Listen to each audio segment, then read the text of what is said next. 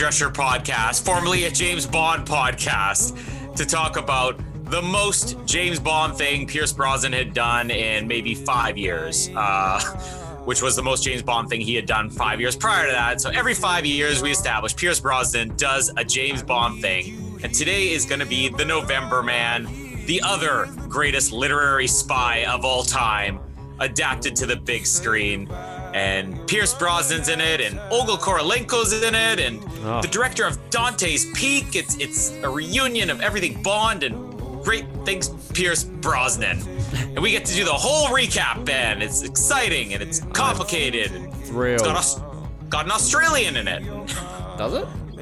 Yeah, yeah, that, yeah, yeah. You didn't know that the other guy is Australian. Oh, I have no idea who the other the other guy is. So I mean, must be one of our famous ones that we all love in Australia. We talk about him all the time. I'm sure he's on one of your soap operas there. Uh, we'll discover that in a few minutes. Uh, so, the November Man coming right up. My name is Colin, mildly attractive and mysterious. Oh, for fuck's sake! I've got like about eight quotes here, and I'm like, you won't use that one, so I will use that one. But no, okay, fine. Uh, my name is Ben, and tits back to your desk. Okay, fine.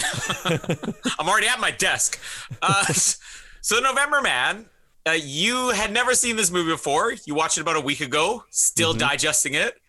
Yeah. Uh, I I think this is the movie that I suggest. The way that you said Beautician the Beast, we're doing that for Timothy Dalton. I said we're doing November Man for Pierce Brosnan. Uh, but really, there's no lack of good Pierce Brosnan roles that kind of fit this Bond mold. Because he had, uh, well, even after this, he had a movie called No Escape with Owen Wilson that I thought about doing, uh, where he sort of plays a spy, you know, in a foreign country that's just sort of, you know, fallen into a revolution, and he's got to get these people out.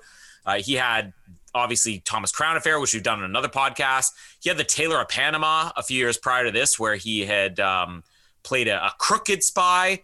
And it's just, I, I find that this is one of the most interesting thing about Pierce Brosnan is that he always finds a way to sort of tap back into the, the James Bond fans by doing something that's similar but different. I mean, that's really what drove me to see this movie because I remember seeing this opening weekend in the theater. Uh, and it's actually a pretty vivid memory I have of it too, because uh, uh, this was before we had children who were stomping and throwing tantrums over whether or not to watch the Berenstain Bears. and uh, we just had the freedom to do whatever we wanted. I remember it was one uh, weekend. We decided let's go see a movie. And uh, the biggest movie theater in winnipeg was probably about an hour long walk from our apartment. And james said i want to get some exercise. And i said i want to see pierce brosnan. Let's do both. Let's walk to the further movie theater and see this movie so uh, i saw this i remember really enjoying it but i've never seen it since then so uh, this last night viewing was the the first time I've actually seen the November Man since then, and I would have watched this even a week ago, but uh, I sort of told you the story. I spent all week. We had one night without the kids where we would have childcare. And okay, what do we want to watch? And I said, I really want to watch The November Man. And Jamie said, Oh, yeah, yeah, that sounds good. I'll watch whatever you want. And every single day, okay, we're going to watch The November Man on Friday. We're going to watch The November Man on Friday. And Friday comes along. We are ready to turn on the TV. And I said, Okay, I've got that uh, Pierce Brosnan movie, November Man, queued up. She goes, Pierce Brosnan? Wasn't Keanu Reeves in that? I'm like, No, that's Sweet November, Jamie. This is The November Man. She goes, Oh, then I'll pass. So it took me an extra week to watch it, but uh, this is worth it. I'd pick this over Sweet November, and I don't mind Sweet November.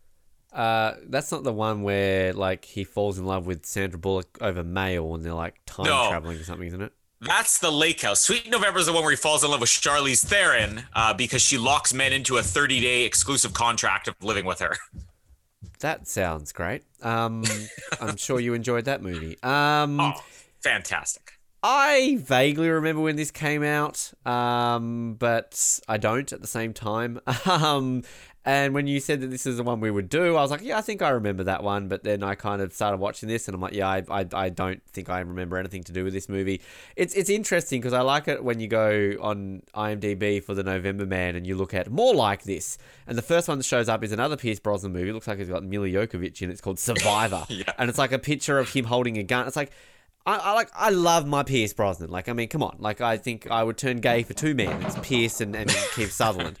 Um, but like, does he not do anything that's not slightly related to James Bond? I mean, I know he did Eurovision and then Mamma Mia. Yeah. Uh, but like, I don't know. I swear, every time I see Pierce Brosnan in a new movie, it's something remotely Bond-esque. And even, even the poster for this movie, the tagline is "A spy is never out of the game." Now, if I'm seeing Pierce Brosnan with a gun, with a, and all I see is "A spy is never out of the game," ooh, like it's like a sort of a, a nod to James Bond, which, again, it's cool. Like as you said, you've got Brosnan's fans, but has has any other Bond actor really kind of just once they've not been Bond, just kind of lived off this? sp- where they all kind of avoid it from that point on. So I don't know if I think this is a good thing or I kind of feel sorry for Pierce that he's kind of just stuck to this. Guess what? I'm a spy, so we may as well keep doing this genre of movies. You know, I was thinking about that because so many of his movies have that James Bond feel to it. But then when you really analyze what the characters are, you're like, for any other actor, for Roger Moore doing this, for George Lazenby doing it, for Sean Connery doing it, it would be them going against type. Like, I don't you've never seen the Tailor of Panama, have you? Uh, no, I have not. Okay, I mean, he's a very bad guy in that, but he's still technically a spy. Uh, but then there's other movies where he's not even playing anything close to a spy, like the Thomas Crown Affair, or uh, if you ever saw After the Sunset, uh, that that one, it was like another heist movie, where again he's playing a criminal, he's playing the villain, and yet I think it's just his personality, like uh, more than any other actor he just exudes being cool and being Bond. And when I was watching this movie, you know, I, I, I sort of dropped the famous like, "What a man!" You know, I was watching it, and Jamie's stood in the back and goes, "Eh, he's just okay." I'm like, "Okay, put looks aside." He might be the coolest human being who ever lived. Like there, there is no way that this man is not the coolest human being you've ever seen, and I think that's part of it because when you look at the Matador, another one that he sort of did in, in between After the Sunset and November Man to fulfill his Bond quota. Again, very sleazy character, not very Bond like, but he's just he's so cool that that Sean Connery famously had to be coached to be James Bond. He was the opposite, the polar opposite of a James Bond character. He was not sophisticated, not cool, not suave. And they coached him to be who he was. And I think Pierce Brosnan just lives this. Yeah, I mean, it's. I feel like I'm criticizing him for it. I, I don't mean to be because I'm not. Because like again, like I, I, everything you say is true, and I, I completely agree with it. And I mean, look, I'm thinking of you know what I've seen him outside of anything that we've covered and Bond and that sort of stuff. I mean, Mrs. Doubtfire, he's kind of suave and sexy interior Shirtless. designer man who gets. Well, he's not an interior designer. He's like a what a real estate owner, which Sally Field is his interior. Anyway, he's but he's like suave and sleazy and sort of you know that Mars Attacks. He's like a professor who kind of is suave and sexy and flirts with Sarah Jessica Parker on the body of a chihuahua, I think, isn't it? Um, Dante's Peak. He's a scientist who's suave and sexy and gets into the pants of Linda Hamilton. Um, you know, Oh, Eurovision. He's just some no-name Icelandic barfly who's suave and sexy and well, he's isn't he referred to as the sexiest man in Iceland? Like that's what Yeah. his like thing is. So Thomas Crown Affair, he's he's a thief who's suave and sexy and like again, I'm not saying it's a bad thing because it's great. Like Pierce Brosnan doesn't have to act to be that way, you know. Like that's just what he does. But I don't know. Like I don't know why I feel like I'm making fun of this because um, you know, I'm sure when we get to Cowboys and Aliens, Daniel Craig is also still an emotionless, uh, sexy man beast who doesn't really say much. Uh, so again, they're all playing to character. But uh, there's a reason why this guy was James Bond. And like, let's be honest, once you play James Bond, you're always James Bond. Like you, Yeah. you're never not James Bond. Even Sean Connery, who you would argue went on to be one of the most famous actors in Hollywood history, when he died, what was the lead thing of everything? The original James Bond. He was James Bond. He's and like mm-hmm. honestly, like I probably for the most part I guess because I didn't grow up on Sean Connery as Bond as much as most people did. Like for me, Sean Connery was just this really famous actor, Sean Connery, who then, when I got into James Bond, was like, oh, okay, he's James Bond. Uh, whereas I can't probably say that about any of the other Bond actors. I mean, Daniel Craig was the guy from Tomb Raider before he was James Bond, and Idris Elba will be, you know, the guy from all those other movies that I haven't seen before he was James Bond. So again, not saying it's a bad thing, but anyway, all that aside, this movie was fine. Like I, I, I didn't dislike it. Uh, I didn't absolutely love it. I think it's it's interesting. Um, it's got some good stuff about it. It's got some silly stuff about it. I had no clue that that guy was Australian. It doesn't really bother me because he's really not that memorable. I mean, he's just random, attractive looking guy who clearly hasn't made much of an impact in Hollywood in the last seven years. Um, I mean, Will Patton was in this movie, which I was like, hey, that's that guy. It's Will Patton. Um, the the guy who's the evil guy, I recognise him from random scene in Independence Day of all movies. Yeah. apparently that's what I knew him from. Olga Kurylenko, um, still better than Quantum of Solace. Uh, not as good as Johnny English three though. I enjoyed her in that more. Um, and I didn't realise that this Roger Donaldson, who I'm guessing is on our next episode, right? Since we just interviewed the director of everything. Oh, that we yeah. do now. Um, yeah, like Dante's Peak, great movie. The World's Fastest Indian, uh, great movie from a very personally connected movie because I lived in that part of uh, New Zealand where Burt Munro was from. And uh, if we ever cover that movie, I can cover the shit out of that because there's a lot about that movie I know, given that I lived where he's from. And uh, the most recent film that uh, Roger Donaldson did, McLaren, which is a documentary on a very famous Formula One engineer by the, another New Zealander by the name of Bruce McLaren, who uh, basically started, if you've ever heard of the famous McLaren Formula One team, they make the McLaren sports cars.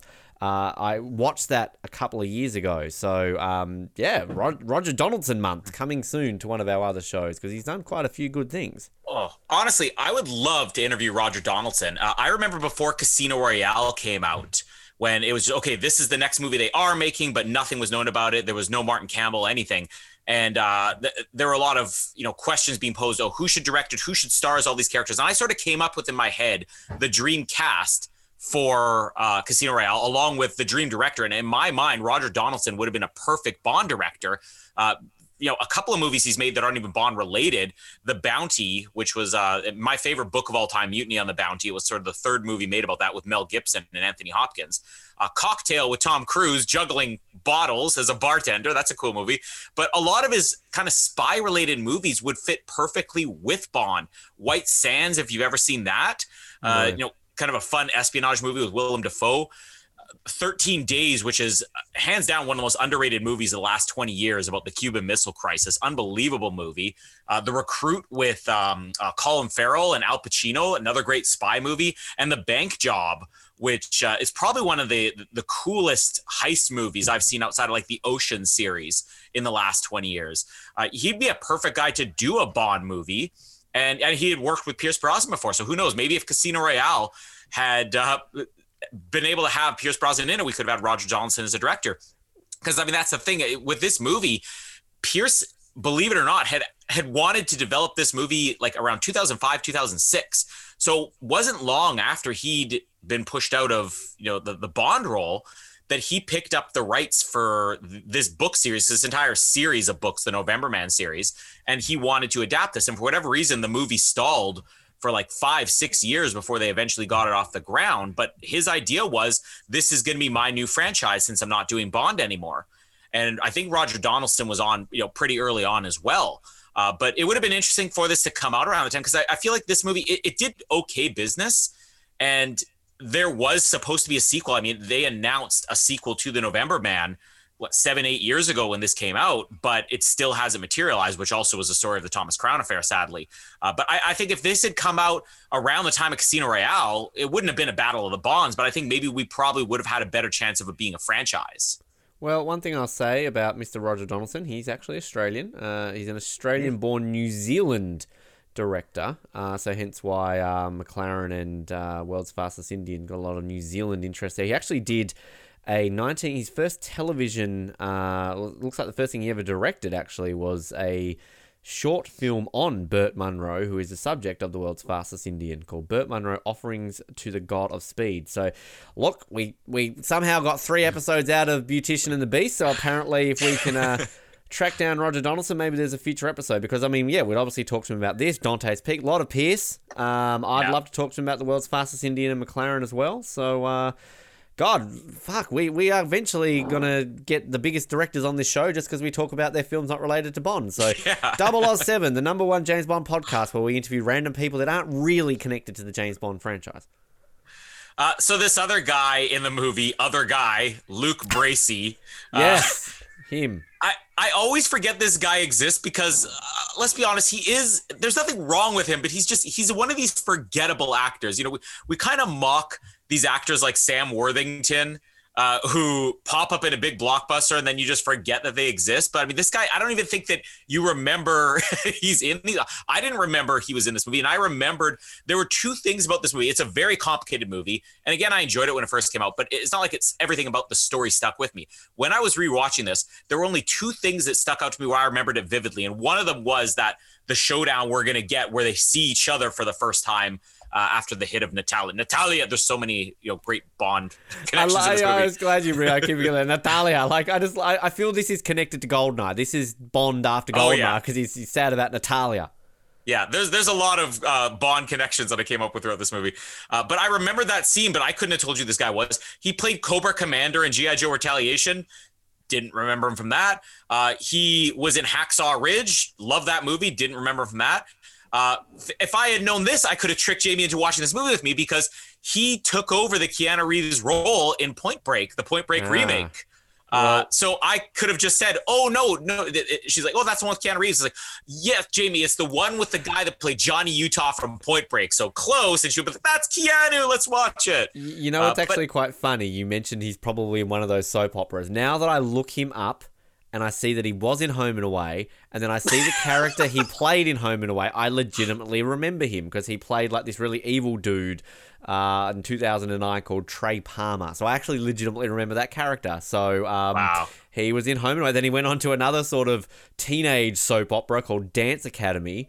Um, and then from then he went on to move to Hollywood. But he like he looks. I just looked him up what he looked like in Home and Away, and he looks nothing like he did in Home and Away. So yeah, Uh, there's another slight Bond connection with that role. I, I think they they really had wanted this to be a Bond heavy movie, uh, or maybe not at the time. I don't know. But uh, the original actor who was signed on to play that Mason role, the the other spy, the the protege of Pierce, was Dominic Cooper, who would either go on to or at this point had already played Ian Fleming in the Ian Fleming miniseries. So.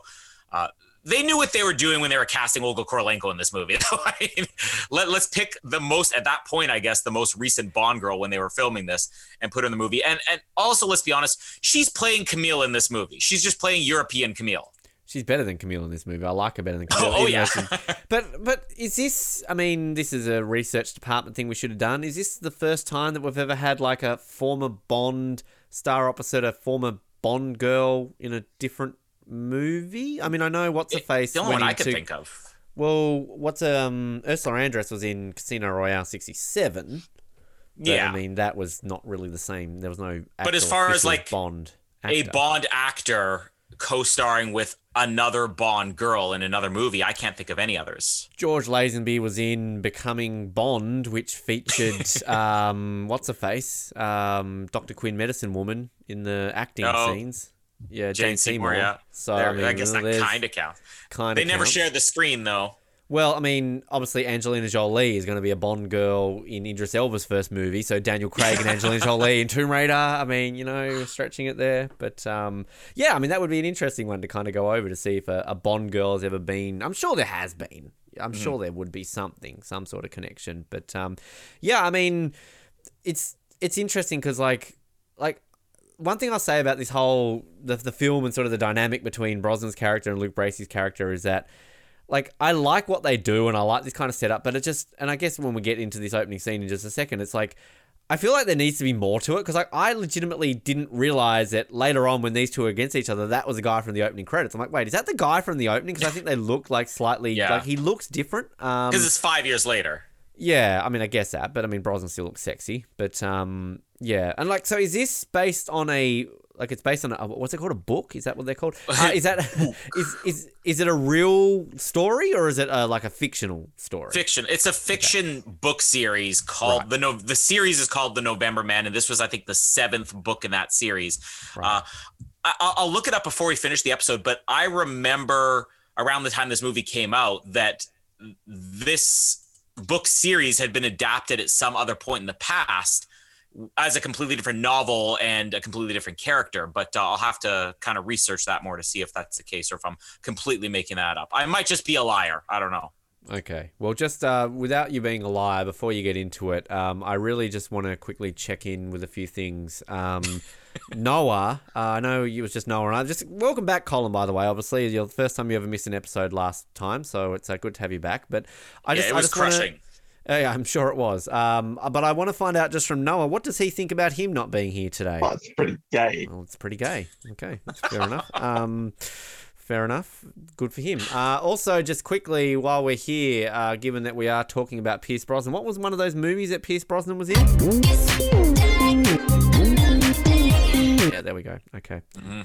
James Bond movies, that is. And speaking of James Bond, who would be a great James Bond again? Bond.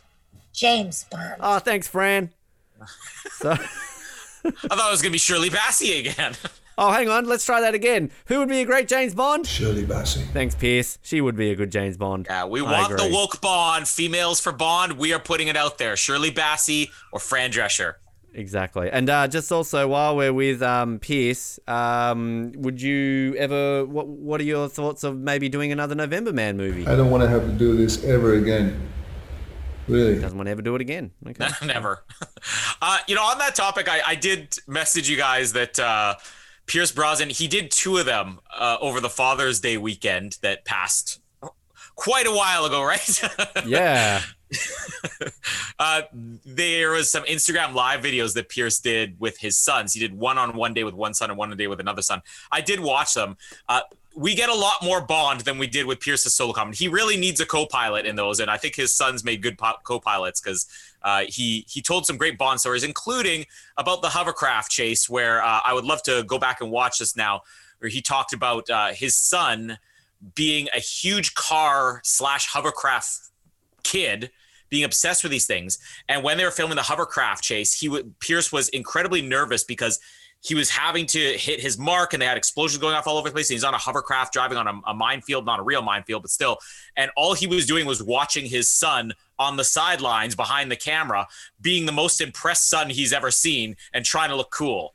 So if, if we see pierce looking extra cool in that hovercraft chase now we know it's because his son was watching That just, I mean, it just that makes me like him even more. Because, like, I mean, what a cool dad. Like, you know, like take your son to work. Oh, come on, son, let's go. Oh, what are you doing? I'm just being James Bond. today." Like, imagine if your dad was James Bond and like you're just going to work and it's like, oh fuck, got to go to work with my dad today. Yeah, he's just filming the new Yeah. James Bond. Oh, just a hovercraft over a minefield Yeah, you know, it's kind of like what's her face, Billie Lourd, like when she was, oh, I just get to be in Star Wars with my mum, you know. oh God, the things I have to do for my family. Also, one other thing, just so I don't forget, uh, they did ask, uh, or his son asked him, "Who's your favorite James Bond?" And Pierce said, "Oh, it's always been Sean Connery for me." And then Pierce said, "Well, who's your favorite?" And his son goes, "Roger Moore."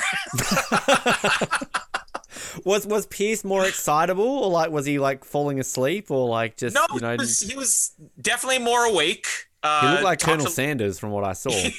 That's his doc. He's he actually said he's getting ready to film uh, as Doctor Fate in the um the Black Adam movie. So that, I guess Doctor Fate's gonna have that sexy, suave, cool Colonel Sanders look. I mean, I, I would buy more KFC if, if Pierce Brosnan played Colonel Sanders. I mean, like maybe he's filming a secret movie on Col- Colonel Sanders. I'd watch it. I, it's it's gonna be a Goldfinger connection, you know, Yeah, uh, exactly. Kentucky. Yeah, exactly. All right, let's get into the November man. Wow. here. You, you didn't think you were going to listen to the November Man to hear Colin go. What, Colin, Colin, what do you actually think about that impersonation? Oh no, no, no, no! no, no, no. Yeah, I don't agree with it either. It's pretty bad. awful. Yeah. All right, so the November Man. This movie opens, I'm guessing, in November of 2008 in Montenegro. Uh, they're really trying to one up Casino Royale here, aren't they? Montenegro 2008. Yep. We are post Casino Royale, Montenegro here. Uh, so we're introduced to other guy Mason, Mr. Forgettable Australian, Luke Bracey. Uh, and I- I do get what you're saying here because uh, having seen this movie before, but a lot of the story having no memory of it, when I tried to watch this opening scene just on my phone, um, you know, a, a week prior to even Jamie turning me down because it wasn't with Keanu Reeves, uh, I, I got to this opening scene. I'm like, I don't know how I'm going to watch this and take notes on my phone. Like, this is impossible. There's so much that happens so quickly. One of the faults of this movie is definitely too fast of a pace at times. Uh, but the gist of it here, uh, which will connect later in the movie, is that protege agent here, Luke Bracey, uh, Mason, is having a fling with a waitress when he's supposed to be meeting his mentor, Pierce Brosnan, getting ready for a mission, and Pierce lectures him on waitress. it. I, I bet you do. Yeah. do you like her or the neighbor better? Uh, oh, the waitress, hands down. Or, Okay, there we go. Or sexy assassin woman. I've got a bit of a thing for You're you're flexible. Russian. even though she's short haired, uh, I I don't mind her. It's Is the she actually splits, she's not short it? hair? Is she short hair or does she not? I think it's Does just she? pulled back the whole movie. It is. Yeah, she's got pigtails. No, pigtails make it better. Yeah, no, she's um. it's, it's not even the flexibility. I just I don't know. She's just got something about her where I'm like, okay, yep, I'm there. I'm so glad you didn't say Lucy. Okay, so you Ben likes the waitress. Well- he likes the he likes the assassin. Uh, maybe he likes the neighbor. We'll find out, and definitely likes Pierce, uh, but not Luke. Oh, Pierce is the hottest. I mean, come Yeah, on. ah, hands down. Yeah. But I, I do love his his line that he gives him. It's like you need a relationship, get a dog. Like there's something about Pierce's character. I remember bad reviews when this movie came out saying that he's an unlikable character. I think that's kind of the point of this movie. I think that's why Pierce would want to do this. He's not being Mr. Friendly James Bond. Uh, but you know, he's very dismissive here and also a hypocrite. We're going to find out. Uh, there's a short sequence where Pierce is, I guess, going to some type of exchange or meeting, and Mason's the sniper is supposed to be covering him. He keeps telling him not to take a shot because there's a kid in the way. Mason takes a shot. He shoots the guy who is going to kill Pierce, but also kills a kid. Uh, that's Oh. going to be bad. That's going to send Pierce on a Take the downward bloody spiral. shot. Take the shot. So, so clearly, clearly, again, ripping off Quantum, now ripping off Skyfall because this is only what two years removed. Just take the bloody shot. Yeah, yeah. Oh, there we go. This is predicting Skyfall now. Uh, no, wait, this was after Skyfall, wasn't was it? 2014. Yeah. Yeah, there we go. They're just really hammering in the Bond stuff in here. Yeah. Uh, flash forward to five years later in Switzerland, and uh, the plot's basically set up that there's a Russian presidential candidate, and there's going to be a hit out on him. And The following takes place on the day of the Russian Californian presidential primary. I was thinking about that. but these are the presidential primaries, and there's an assassination attempt. Peter Devereaux, this will be the longest day of my life. D- download our 24 coverage on the Oz Network. Great segue, Colin. Well done. Assassins are looking to kill a Russian presidential candidate, and my daughter and ex lover are in danger. this is the longest day of my life. Pierce Brosnan would be a good Jack Bauer. Oh, he, Pierce Brosnan would be good at anything. Pierce Brosnan would be a, a good Kim Bauer. What's well, well, true. What's what? Actually, keep talking. I want to find out the uh, has, has Pierce Brosnan and uh, Kiefer Sutherland ever been in a movie together? Ooh, let's, let's do the six degrees here. Keep talking. is Ben going to be able to contain himself if they are? I don't is he going know. to be screen sharing Pierce and Kiefer? Is it is it is it called uh, Brokeback Mountain? Perhaps. oh, let's hope so. Oh, Wow. So Pierce is brought back in by his former boss because another agent named Natalia only wants to talk to him. Uh, and Natalia is, of course, another former Bond girl connection. Uh, but uh, there's a scene in the Russian parliament where Natalia goes in, she steals some pictures from a safe. Uh, they eventually have a drone that's following her, and the mission is to get Natalia out of there. Uh, Will Patton's on the line to supervise. The Russians come in to intercept Natalia, but Pierce comes to the rescue, sort of. Uh, we get the nice "come with me if you want to live" moment. uh, but Mason, his former protege, eventually takes a sniper shot, and uh, this is all because in the CIA headquarters or whatever. You've got two people talking. Will Patton and other guy, other random guy from Independence they are talking over each other, making different calls, and they're against each other. And now Natalia's dead. Uh, there's a standoff with Mason that comes up where uh, Pierce, first of all, he kills a bunch of the guys in the van. There's that great shot where uh, the, the van's coming out and Pierce just takes the shot of the driver sort of off camera and then the van just slowly starts rolling down. Uh, and then him and Mason come face to face, which was one of the two moments I distinctly remember to this movie, but could not remember Luke Bracey. Sad for him. Who does? Still, 2021. People still don't Yeah. remember Luke Bracey. That's right. Nobody at even realizes there was People- uh, a remake of Point Break. People know who Jai Courtney is just because we're sick of making Jai Courtney a thing. Like, stop making Yeah. Jai Courtney, but like it's a joke now. So like, okay, he's probably that's what he wanted in life. So people like if you went stop making Luke Bracey thing, you'd be like, who? Like who's Luke Bracey? Can we just say that's the hierarchy of forgettable Australian actors? Jai Courtney, Sam Worthington, Luke Bracey. well, I, I think at the end of the day, you know again. Well, you at least know who Sam Worthington and Jai Yeah. Courtney are. Luke, if you had said to me.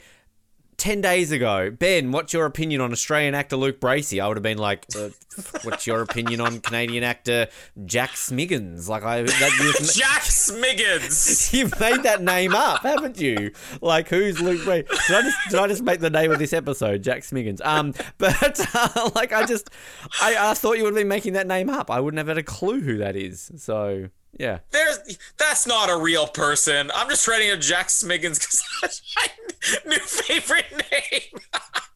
I want to legally change my name, not just to Jack Smiggins, but to famous Canadian Jack Smiggins. there, there, there's the name of the episode right now. People are why is this episode called Famous Canadian Jack Smiggins? Well, there you go. That's why it is. He's up there with uh, Pierre Trudeau, Wayne Gretzky. Uh, What was it? Kiefer There was only- granddad and uh, Jack uh, the only other name I think we ever came up with on here was uh, uh was it in our Skyfall commentary? Sticky uh, McJohn t- John. Dickie McJohn John and Jack Smiggins. That's that's a pairing. Uh, there's there's our breaking news at 007. Next James Bond, played by Jack Smiggins. There he is. Let's see if we can get more likes for this than Noah Groves cast as James Bond. Jack Smiggins. If I Google Jack Smiggins, There's bound to be one. There's, did you mean Jack Siggins, Jack Miggins, or Jack Scoggins? Um, the only thing it comes up with is Smiggins Hole, which is a, a town in New South Wales, which famously, I know back in 2002, Roy and HG tried to make a Winter Olympic bid. That was the inspiration for the Hobart 2020 Olympic bid. Um, but Jack Smiggins, uh, you Google image it, and it's just literally pictures of the snow. No joke. I am going to create a Jack Smiggins account, famous Canadian Jack Smiggins. People can find him on Twitter. When you hear this episode, go and uh, friend or follow Jack Smiggins wherever you can find him on social media. He's, he's not even on Instagram. Canadian. I type in Jack Smiggins Instagram. You got Jack Stibbard No. on Instagram. but Um, is he? By the time this episode comes out, is he? And I just want you to just post pictures of um, Luke Brayson and see a uh, Bracey. I don't even know his name. Nobody's gonna know. A famous Canadian Jack Smiggins looks like that guy. And, and then all of a sudden he'd be like, "Oh, this is the sexiest guy ever!" Like, oh man, like this guy. Like, I mean, this is what happened. How we got Rene Russo as a joke. I just come up with the first name that comes off. There's not even Jack Smiggins on Facebook. I type in Jack Smiggins Facebook. You've got oh yes, Smiggins. there is. was going off last night, looking to live around Jindabyne, public group Facebook, Anthony Munn, Dual Finance, a testimonial. Like, Jack Smiggins literally doesn't exist in this world. Like, You know what? If Luke Bracey had the name Jack Smiggins, he'd be somebody by now. That's I- what you're missing, Bracey. I'm telling you now, I'm gonna uh, like keep. I want to believe there's a Jack Smiggins in the phone book. Like, I mean, there's there's got to be somebody. There's one Jack Smiggins somewhere in the world. Jack Smiggins, if you're listening, we will pull down all of our social media if you can prove you exist. Pro- produce a birth certificate. That's all I'm asking. Produce a birth certificate, and we will pull down our social media. I mean, literally, like, there's at least another Ben Waterworth out there who's a little bit more famous than me. I mean, there can't be like two Ben Waterworths and not a Jack Smiggins. Um, I type in Smiggins Jack on whitepages.com.au. They don't find anyone. Like, Jack Smiggins is invisible. He's a CIA agent, Colin. He's a ghost. He's a guy. That that's the November Man too. Jack Smiggins. yeah, there you go. The December man, Jack Smiggins. go. December Man. The prequel, the October Man. All right, so uh, we have that nice standoff where they both see each other but decide not to pull the trigger, uh, and then Jack Smiggins detonates the fan. uh, we have all the CIA chat about who's Devereaux, and here's where we get our backstory. Uh, now, at Pierce, I'm just gonna call him Pierce's boss. Does he have a name? Uh, Hanley, right? Hanley or Manley? guy. bald guy, bald bald Manley here. Uh, bald Manley's apartment. Uh, so Pierce goes in there. Uh, there's, uh, uh, or I guess Hanley, Manley, or whatever. I think I'm at the right point in this movie. This movie is very confusing, people. Uh, he is going to be taking now. Now he shoots all of his computers to prevent them from getting the data off of it. Uh, but as the agents, the cleaners are in there, Pierce comes in and hits him over the head with I think is a very small fire extinguisher. I can't confirm what it is, uh, but I love that in the very next shot. This is one of my favorite moments of this movie. I, I think that this movie would have done better with maybe a little far fewer action sequences, but more emphasis put on the action. If they had treated this like a Jack Reacher, where like we're gonna have I don't know, four action sequences in the movie, but each action sequence, action sequence is going to blow your mind. I think this turns into a better movie because we just cut back and Pierce is on the computer and the guys are saran wrapped in the background, kind of barely breathing, just like that's what I want out of a James Bond. Saran wrap your targets. Yep. Uh, a couple other things just setting up the plot here. Uh, Jack Smiggins is back in his apartment. Oh, he's had a hard day, Jack. This guy is the worst spy ever, too, though, because his neighbor's pussy keeps finding its way into his apartment. How? How does this I don't go? understand it. Does it's he keep his door open? building. Yeah, like I mean, it's not like you've got a window that you leave. Like I mean, unless the cat goes around the other side or something. But like, I reckon this woman, let's call her Slutty McSlut John. Like she's just like breaking into his You know- apartment and leaving the cat. Oh, my pussy keeps getting left in your apartment. Oh. Maybe it's a sign, Jack Smiggins. Come on, Jack Smiggins, you're so attractive. Women are throwing themselves at you. Come on, Jack Smiggins. He's only mildly attractive, we find out later. Yeah. But uh, it's just really confusing because if he is a spy who leaves his window open, he's the worst spy in the world. What spy is going to leave their window open? You know, I remember I gave That's a book. Spy who leaves The his. spy, would- the spy who left the window open. Every single James Bond movie we need to go back and rewatch right now to see if he's ever left a window open.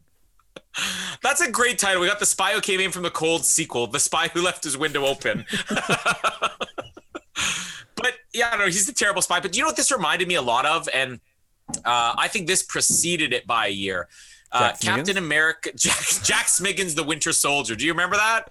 I do. Jack Smiggins was amazing and it should have got an Oscar nomination. But it was the same thing. Captain America's got the mildly attractive neighbor across the hall who keeps trying to flirt with him and he just brushes her off. But in that one, she turns out to be a spy.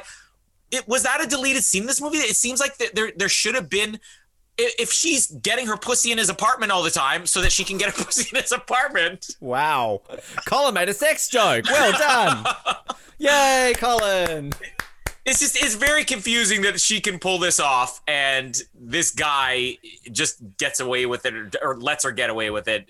It there's no twist. It- she ends up being a complete nobody. But if they Yeah. given that twist, they could have gotten the jump on Captain America: The Winter Soldier. This is this is where I have some problems with this movie. It's like they they have things that they're setting up or that they're trying to put more into it that just don't go like this woman goes nowhere. Like it's kind of Yeah. like you got to have this scene of him fucking her and then like, "Oh, you're going to care about this woman." Like like he's wrong when he, I know I'm jumping way ahead here when he's like, "Yes, I do care about you." You fucked her once, mate. Like Yeah. Jack Smiggins, like you get all the tail you want. Like this woman's Yeah. nobody to you. Like it's it, it this should be a golden eye line. Like kill her. She means nothing to me. Like I mean, it literally blew her off five times until she could blow you later on, mate. Like how good is she at sex if that's what you're thinking about the next morning? But like mm-hmm. it's got- there's just so many sequences in this movie where I feel like they do something then it goes nowhere. Like it's again like the opening sequence like it's kind of like a bit of a cock tease which sets it up but i feel like you needed to do more in that opening sequence to kind of because again like i think they make jack smiggins look too different later on where i'm kind of like wait that's the same guy like wait hang on a minute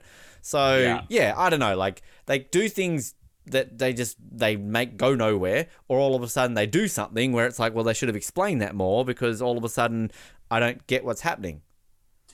There's a couple other things that uh, I'll just sort of do. There's a lot of setup for this movie. Uh, when Pierce is in the apartment, we get the picture that's pulled out of him.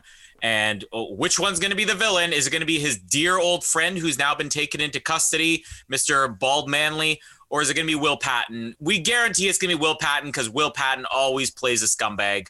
Uh, big twist going to be coming later on.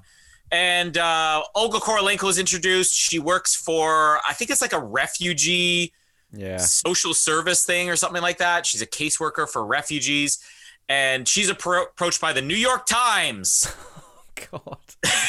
so I just like for once I'm glad that kind of you just don't have skeezy journalists who's just an asshole, but like this guy literally goes, Hi, I'm John, I'm from the New York Times. Okay. Like I could fucking go up to anyone. Hi, I'm I'm Jack. Smiggins, I'm from the New York Times. Times. Sure.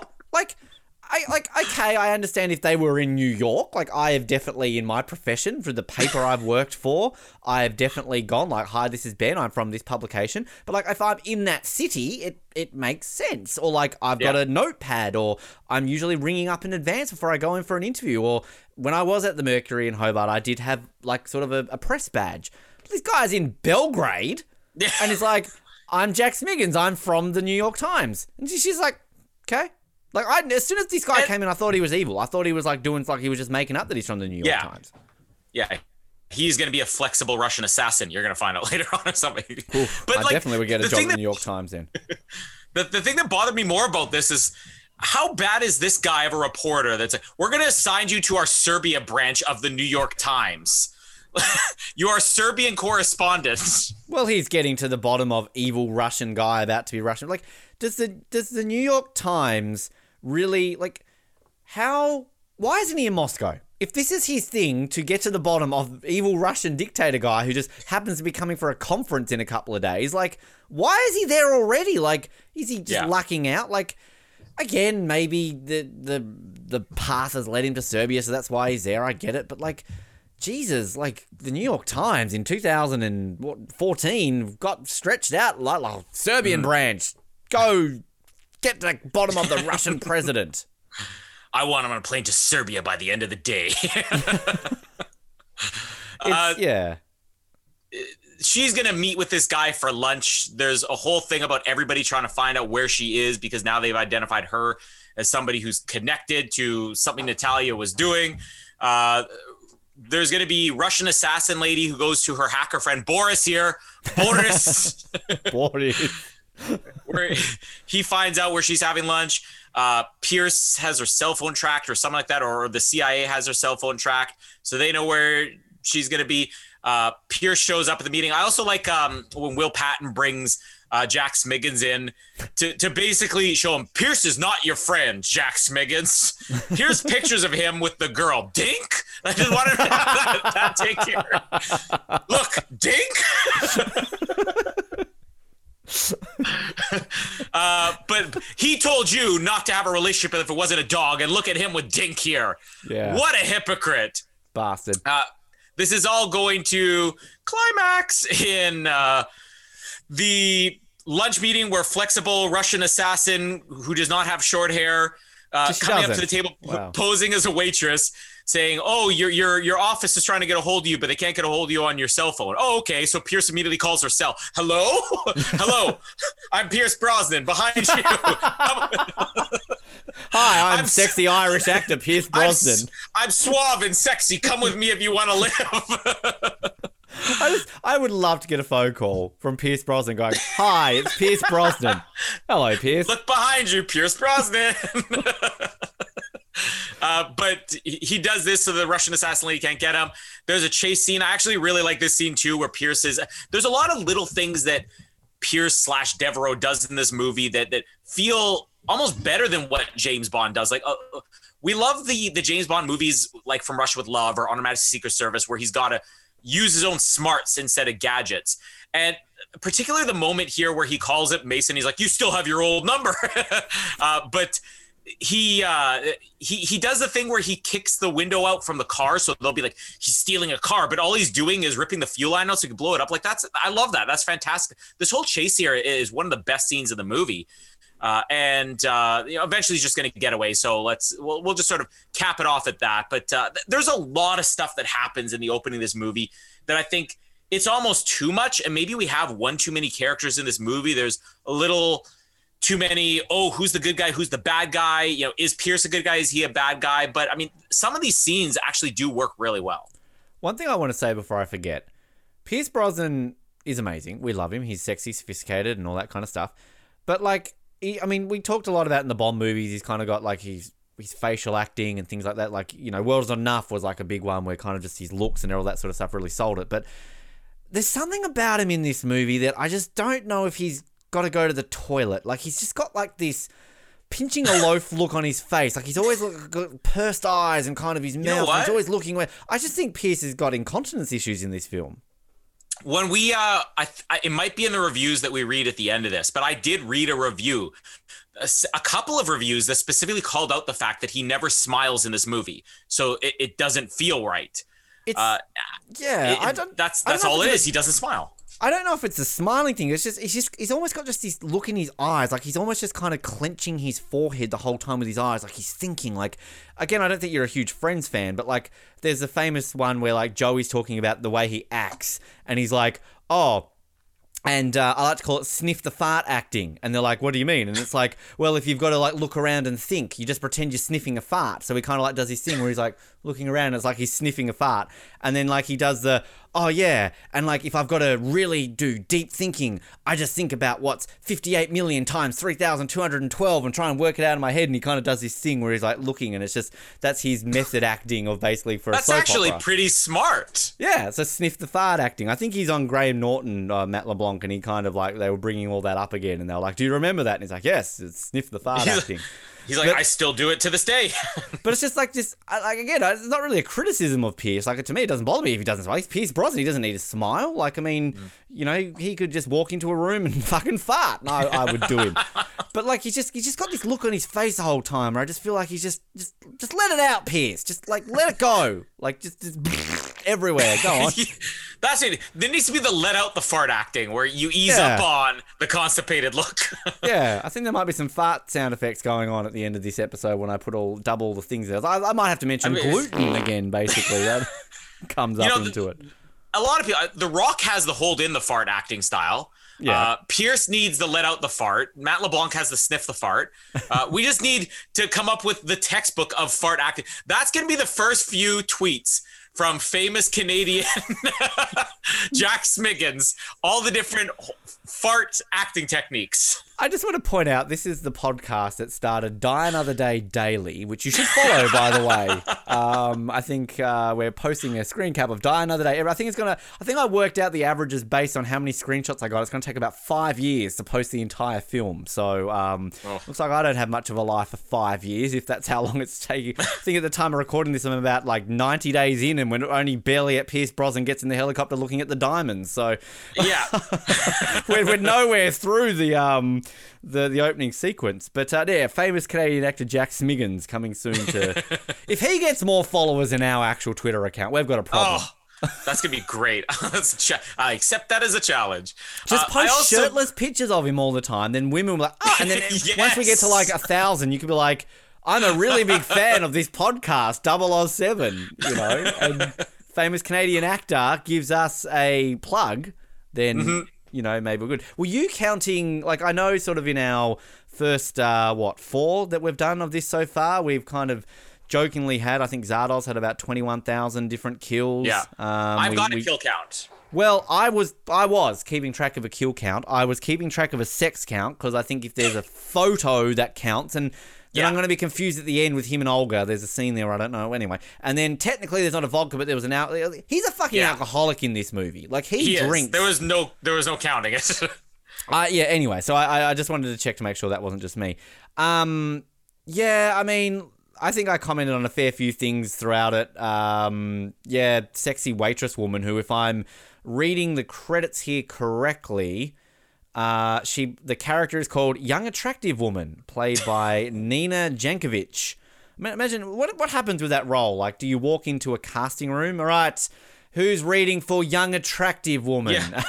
There's all these like old ugly men in the room, and oh, I'm out. Uh, Noah gets up and leaves. Um, so there he goes. Um, Poor but- Jack Smiggins. Oh, Jack Smiggins would get any role, doesn't matter. But um, yeah, again, like as I said, the opening sequence, it's just like, and why are all these people in the streets of Montenegro cheering for like the U.S. ambassador? Like, and like if they're that it's into the U.S. ambassador, how do they not know who the like Pierce Brosnan's just like, give me your clothes, and so like all of a sudden your clothes, your boots, and your motorcycle. And then he gets out of the thing with an American flag on. So all these people who are there lining the streets of Montenegro, waving Montenegrin flags, going, "Yay, U.S. ambassador!" Shouldn't they be like, "That's not the U.S. ambassador"? like, they should know who this person is. Um, yeah, the the chase. I agree with you. Like the chase sequence is pretty cool. Like through the streets. I, I like this Russian, future Russian president guy giving his speech while Natalia is going through. And yeah, it's you mentioned before about how it's kind of complicated because.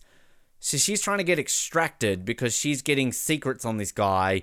Yet this Yeah. guy knows she broke into the safe because the door was slightly ajar. So then they send like the Russian FBI after them, and then she's been targeted. So we have to kill her.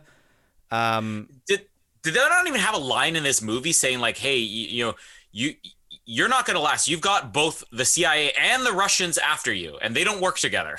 yeah, and then like it's odd, and then like when she dies, like we get Necro Pierce again, like making out with a dead body. Um, yeah, like, but like you sort of talk about like We I have think all the time in the world.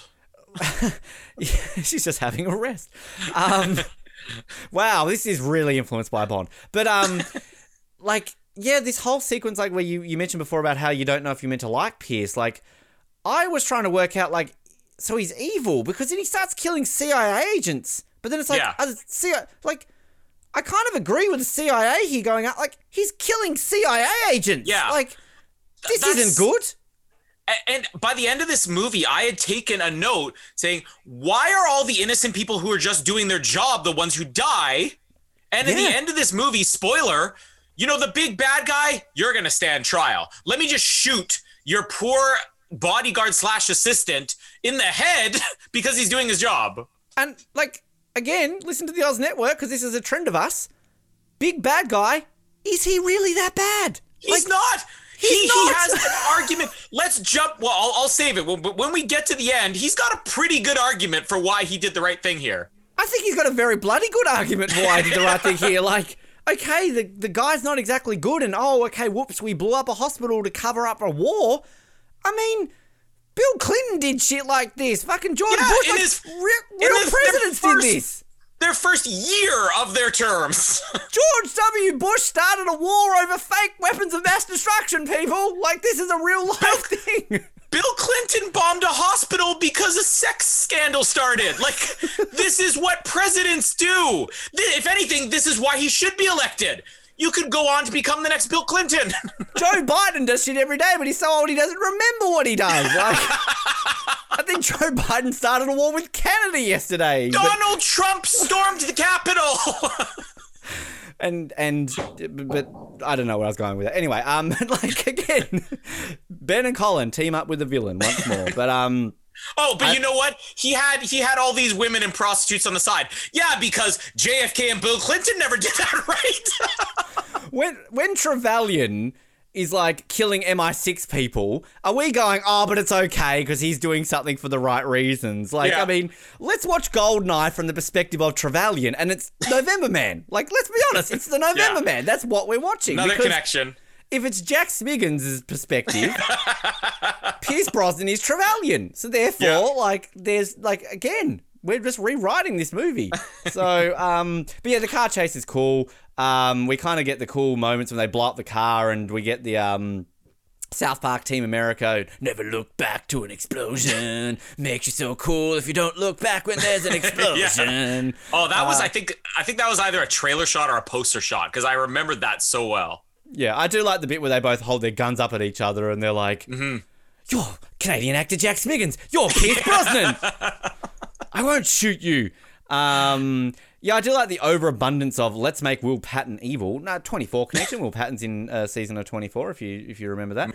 Um, but then like, yeah, the the level they go to, like, I'll be honest with you, and spoiler alert, if you're listening to this and you haven't watched the movie yet, I didn't realize that Baldy Baldy McBaldface, Independence Day guy, would be the evil guy. I kind of always assumed Will Patton was evil. I kind of fell for Yeah. it. But like they kind of go out of their way to make this guy like you know shooting the computer, getting in a room, and I do love it when Baldy McBaldface gets tasered. you need to dub an Arnold Schwarzenegger. Um, but I, I, I mean, you know, it's it's exciting. I mean, it's also exciting when we get um, Jack Smiggins carrying his oranges and flirting with Pussy McPussface. Um, oh, I left my cat in my house. like, oh, Silly me. Jack Smiggins, what a hard life. Sexy neighbor is all like, oh, like, I mean, we all have that problem as attractive men ourselves, calling our neighbors, Oh, throwing yeah. themselves at me, us, you know. Um, but yeah, like when we meet Olga Kurylenko and basically, like, journalist guy is basically sexy Nate. What is the purpose of journalist guy? So that Olga can send off an email, like, like, I'm Because she couldn't have now- done that on her own. Exactly, and I, I'm I'm I'm going to forget this later on, so I'm bringing this up now. By sending email to editor at newyorktimes.com, I guarantee you the editor of the New York Times is not there. Right, morning, right, coffee. Oh, it's in the old inbox this morning. All right, larger penis, no. All right, stationary order. All right. Oh, what's this? Random email from random person I don't know claiming to. Uh, yeah, that sounds bullshit. Delete. As a journalist who would get calls every day of people telling me the most groundbreaking story that I had to cover because this would be groundbreaking to the world. I literally have been called out to places with people claiming that they've rediscovered a, a bunyip and a Bigfoot, and this is gonna like, and it's, just, it's a crazy guy with a gun basically holding you hostage. Like the the editor of the New York Times is probably very busy. He's probably or she, sorry, they're very busy. I guarantee you this email is not getting read for at least a week. Yeah. I, I could barely email the editor of the Mercury, my own boss, and not see him for a couple of days. And I worked for the guy. Not some random woman insert. It's going to his junk, her their junk box. Anyway, Yeah. just getting that over and done with. Journalist perspective on 007. Um, but yeah, this journalist guy. What is the point of this storyline? Just, just he's gonna die. We know he's gonna die. It does not need to exist because well, I'll, I'll- get, when we get to the end of the movie, I'll get to why it doesn't need to exist. Sexy Uh, Russian assassin, though. Ah, she can stalk my computers and talk to my Boris is and be a wait. Very flexible too. Like well, it was it's- scary. It's not even the flexibility. Like I don't know. Like I just. I don't know if it's a nose, like just something about her face. I'm like, wow, she's incredibly attractive. I don't if if her and Pierce Brosnan walked into this room naked right now, I would have a very difficult time deciding what where I would go. Probably would be Pierce because, like, let's be Oh, honest. let's if be I, honest, it would be. If I turned around and I said, "Oh, so I slept with someone famous," who did you sleep with? Oh.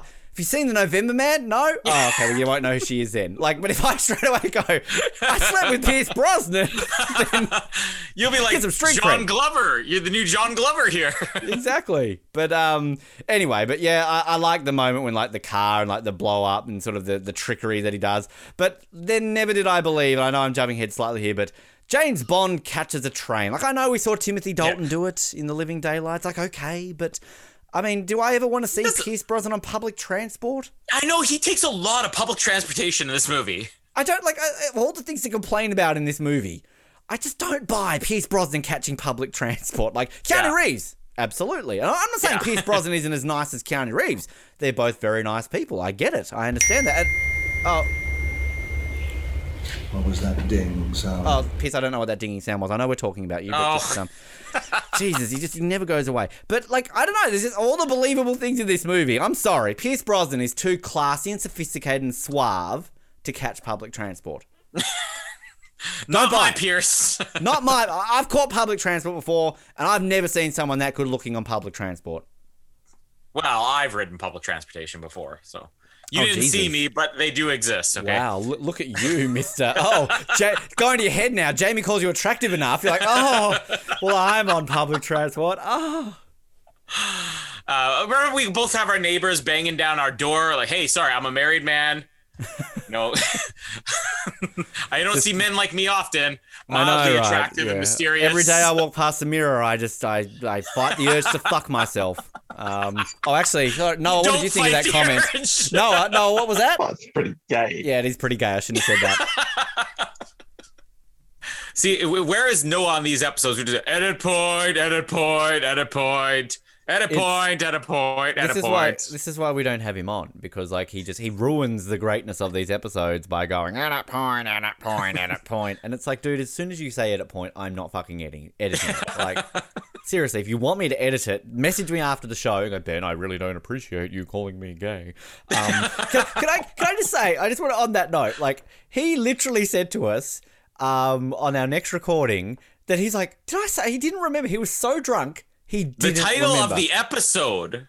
Yeah, exactly. And I also want to point out too that like I'm so in, love with myself apparently that I go back and listen to these episodes. The only of all our shows that I will re-listen to, and I've missed a bunch. So I'm, I'm back to um, uh, episode 80. It was our "Do You Hate Fun?" ranking the Allies, and I'm about halfway through. Wait, And did we I- rank the ally? Yeah, I think we did. Uh, maybe Okay. you'll forget about that in uh, the next episode. So uh, that, that that's a joke for a future episode, Colin. But um, yeah, I I was drinking in that episode, so uh, I maybe you know triggered uh, Noah because basically from that Oh. point on he was getting drunk in every single episode. Peer pressure, Ben. I know, Jesus. Or you were just so on your game in that episode. He's like, I need to be more like Ben. I I need remind me after this episode. It's an off-air conversation, Colin, and maybe this is for our Patreons. They can discover. There was a bit of a joke in that episode that hasn't dated well, so let me remind you to tell you Oh. after the episode. So, um, and it's not that you killed somebody. Oh, shut up, Colin! Uh, Oh. damn it! Damn it! Okay, so we have a nice quiet scene here. One of the few quiet scenes in an incredibly fast-paced movie uh, between Pierce and Olga here. And there's there's every once in a while, Pierce just has a line where I'm like, man, I would love to have had him say a line like this in a Bond movie, uh, where she's talking about Mason and you know why is he trying to kill you or whatever, and uh, he, he's she's asking if she, he hates him, and he goes, no. He's actually the best friend I've ever had. And he goes, Do all your friends try to kill you? He goes, Eventually. it's just sort of calmly leaves it at that. Yeah, I like. Um, I'm glad you brought that up randomly because I really love that line too. And like, it's actually yeah, like it is a kind of Bondian line, but you would imagine in a Bond movie it would be done with a bit more of like a, a smirk or something like Yeah. that. This is done very seriously, like oh, I'm Pierce Brosnan, Yeah, I'm exactly. smoldering and sexy. But yeah, like I think in a Bond movie, like even even I even picture Daniel Craig saying that line with a bit of a smirk. You know what Mm-hmm. I mean? Like, but it's it is a great line. Yeah. Does Daniel Craig smirk? Daniel Craig doesn't smile. I don't know. Oh, Daniel- when, when his little finger comes out, he does. who who cares? I just want to grate some cheese on that man. Jesus. Uh, so they, they do identify a character here who we're going to get another James Bond like character here. Uh, Olga identifies it as a pimp. Pierce Hmm. identifies it as a guy who worked for the future president of Russia. Uh, so they go to a strip club and they meet. Zukovsky. I was gonna say had- Zukovsky. Yes, there he is. It's crazy. Oh. Olga's playing Camille. Pierce Yep. is playing Bond. Yep. Uh, Baldy McBald is M. Yep. Uh, uh, Will Patton is maybe C or um, no, I Baldy Mabaldi C. Will Patton's M. oh, there you well, we, spoiler. Come on, Ah, sorry. not at this the- point, Ben. we got we got tits Boris. go We back to your office. His money penny. Yeah, we've got um, Boris. We've got Zukovsky, and um, yeah, we got Pussy. we've got the whole Wow. crew here. This is the, the James Bond super film. and the the sexy um, assassin is Davidov. Uh, the Russian. Yeah, the the short hair Wait, the so, so, so the flexible, sexy Russian girl is Davidoff. Oh. Ulrich Thomsen, sit on my face. Whoa, I was gonna say-. Wow, say what you really think, Ben. now we can either guarantee he will never come on the show, or he's gonna be jumping. He's gonna hear this episode. Dude. I'm on the line, guys. Did we ever tell the story? Just on a, it's related because it, it's it's very us talking about Davidov. That um, when we over on the Oz Network, download now. Um, we interviewed um, was it Sean McCall or uh, what's his name? He was in Twenty Four. Uh, gone blank on his name. Um, Ross McCall. Ross McCall. Thank you. I don't want to was Sean. Um, and because yeah, in 24, download our 24 coverage. And it just so happened that when I was kind of studying for that interview, because I do study sometimes, that on his Instagram he had like a bunch of photos with Ulrich Thomsen. And I randomly, I think at the end of the interview, was basically like, oh, and, you know, shout out to Ulrich Thomsen. Like, we're big fans of him in Bond. And he was saying that Ulrich Thomsen would love that because apparently, like, wherever they go, like, one of them will get recognized and the other won't. So they kind of always rub it in each other's face. And they're all, like, really good friends. So he's basically, like, going, like, oh, he'll, he'll appreciate that because I'm the one who always gets recognized. He never gets recognized. and he was in a freaking James Bond movie. So, um, He had his I own mean, poster. we did. I mean, we we technically talked to him. He did reply to one of our tweets, but uh, random connection to Ulrich Thomsen. So um, yeah, we need to try to get him on the show because uh, I want on Davidoff. Yeah, sit on my face, Davidoff. if we didn't already have a great episode title, that would be the episode title right there. Um, sorry, Jack Smiggins, you take the cake. So in the meeting with Zukovsky in his strip club, uh, he gives us the backstory that uh, this war that happened, the Second Chechen War, was actually funded by the CIA. The CIA helped create it. Now, I know we're going to get to this on the end about how Baldy Mc whatever is is not the bad guy. Yeah, uh, see, Baldy McC is not the bad guy, uh, but Baldy McCareless. There we go. Mm. Baldy Michaelis. Great Bond character name. I'm, Hi, I'm Michaelis. Of course you are. Baldy Michaelis, named after your father, perhaps. but the CIA basically helped create this war. Now, that also happened in the 80s, by the way. Uh, a little thing with Russia and Afghanistan that James Bond was already sort of involved in, in the Living Daylights. Uh, Tom Hanks may have played the guy who actually helped fund it. He was kind of a hero. So if Tom Hanks can be a hero, I think that Baldy Hang here on, can be. hang on, too. hang on, hang on. Colin, if Tom Hanks can be a hero, back yourself up. Tom Hanks is a hero. How dare you? Tom Hanks you? ever not a hero? Oh, that man. I mean, come on. We all knew. We only started taking coronavirus seriously when Tom Hanks got coronavirus. And as an oh, Australian, I apologize that he caught it in my country. I'm sorry, Tom. Like, I'm really sorry. Well, forget that. Why did the cases all of a sudden start spiking after it? every Tom Hanks got it? And you know, I want to be like Tom. I'm getting COVID. What was the funniest scene in Borat 2 with the Tom Hanks cameo? So, um, yeah. oh yeah. Yeah. uh, but yeah, the CIA helped for the. Oh, big shocker! The CIA would never do something like that. The United No. States government They're so assisting in wars overseas. Oh, Yeah. Of course, there's an objective to it. Uh, we get uh, Baldy McHairless being interrogated in the shipping container. Now, do you are you familiar with the actress that, that's doing the interrogator here, the who's playing Jessica Chastain's role in Zero Dark Thirty here? Uh, she's got a bit of Jessica Chastain to her, actually, now that you mention it. Um, so her name is this Eliza Taylor? Um, no, that's no. uh, that's Oh, that's uh, the neighbor. Oh, she's Australian the too, neighbour. apparently. Oh, there you go. Oh, everyone's of- Australian. Caterina Scorsone. Is that Right. Canadian American. Uh, she's no, I don't know. Canadian. Yeah. I- oh, I she's in Crash. She- Well, she was uh, also in, um, I Oh, guess, TV played the bit. same role on Grey's Anatomy and Private Practice, which I've, Sorry. I've only really flipped through channels and seen her on there, but but I always notice when she's on TV because it's it's kind of exciting. She's become a bigger deal in America because she started out here in Canada. Uh, there was a TV show that made my top 50 list for greatest TV shows of all time when we did the Oz Network called Power Play. It was a show that only lasted for two years About I wanted to watch it. You've told me about yeah. it. Yeah. a GM of a hockey team. She played the Kim Bauer to the GM of the hockey team. Uh, and she actually wasn't bad on that show. And she wasn't my favorite character or anything. But uh, after that, she had done another really successful Canadian show called uh, 1 800 Missing, which later became just Missing, where she played a psychic that assisted, um, you know, investigators. Uh, it was numbers with a psychic, basically. Uh, but yeah, she, she had two fairly good Canadian shows and then now has gone on to do Grey's Anatomy. And There's a reason why I don't know who she is then, because I would rather stick needles in my asshole. Didn't we say that a few episodes ago? So yeah, I'm I'm looking here. She was in Goosebumps. I watched that as a kid. So Mr. Dress Up. Oh, she debuted on Mr. Dress Up, which is Canada's Mr. Rogers, and any Canadian will tell you superior to Mr. Rogers in every single way. she was in The Hairy Bird, um, which apparently is actually called All I Want to Do. But why does it say The Hairy Bird? The hairy bird. Yeah. Anyways. um, Uh, it's Hmm. a pretty major role she has in this movie. She's not like, you know, amazing in this, but she does an interrogation to Baldy McCareless. she gets she plays- tits. Yeah, she plays Money Penny. So James Bond connection for a great Canadian, s- decent Canadian. We're not going to call her a great Canadian. Oh. Anyways, she's no, she's no Jack Smiggins. I mean, come Yeah, on now, calm exactly. down.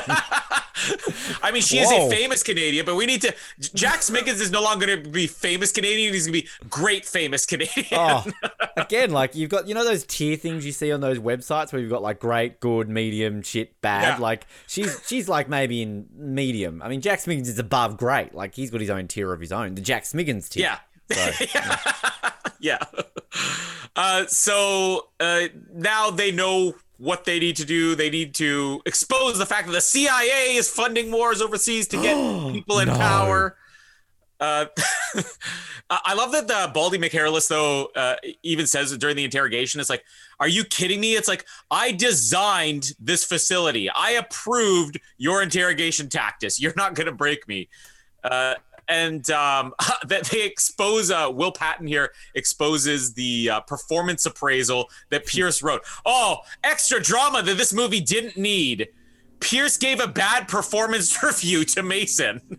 I, d- I don't like. Why is this dramatic? Because it's kind of like you shouldn't like this man because he gave you an F, and it's yeah, like, exactly. Ooh, and like, but like he reveals that he's got a daughter, so we're meant to believe he's evil or something. and like, oh no, but this is where it's like, oh no, he's he had a girlfriend when he told you you shouldn't have girlfriends.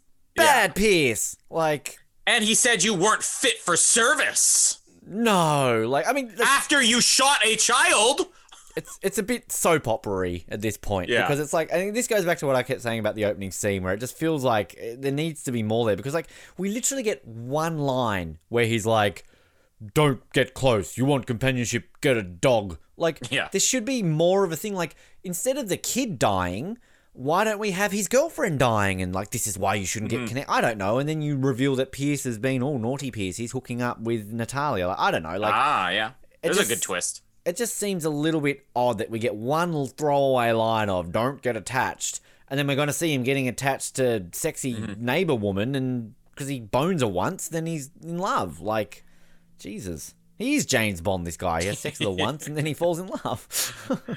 And we get more soap opera here because we introduce Sarah, aka my name is Pussy Galore, because the cat got in his apartment again. Look what the cat came in. Dragged in. That's Blofeld. That's Blofeld. yeah, there you go. Uh, yeah, she refers to him as mildly attractive and mysterious. She's working really hard for a guy who's only mildly attractive. Uh, if his name was Yeah. Jack Smiggins, he'd be drop dead sexy. What did um What did Jamie rate this guy? Like, is she? Uh... She was like, eh, I couldn't care less. And to uh, point out, as I said, Eliza Taylor, an Australian actress, and for those playing at home, she was in Neighbours, not Home and Away. Apparently, she was in two episodes.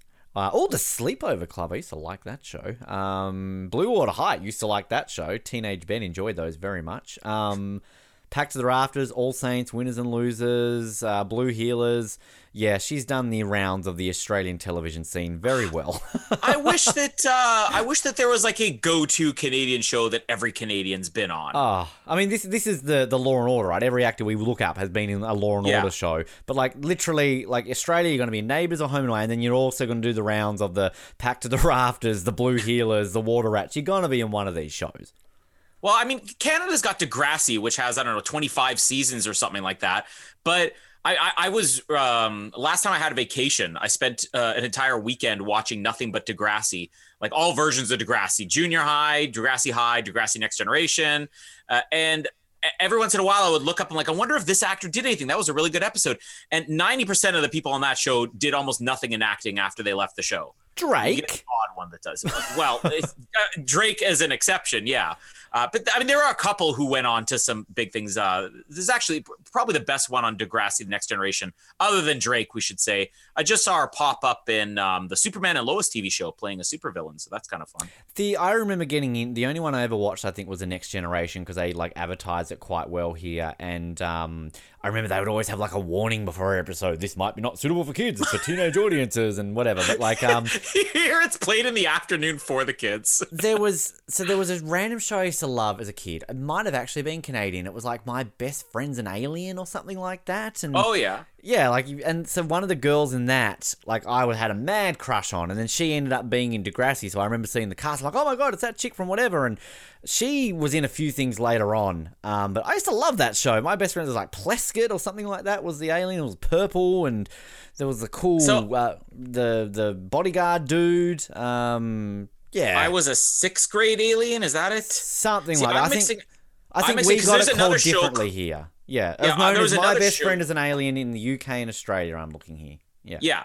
Okay, yeah, because there's another show here. My babysitter is a vampire. It's uh, kind of particular. Michael Lauren Sarah Collins. was on the show. Yeah. Uh, well, also Ryan Cooley, who is also uh, he he played a character. Spoiler: he dies on Degrassi. Uh, very Yeah. dramatic death. No, he I was remember on it. because there was a lot of there was a lot of Daniel Clark. There's this. three actors from Degrassi on this show.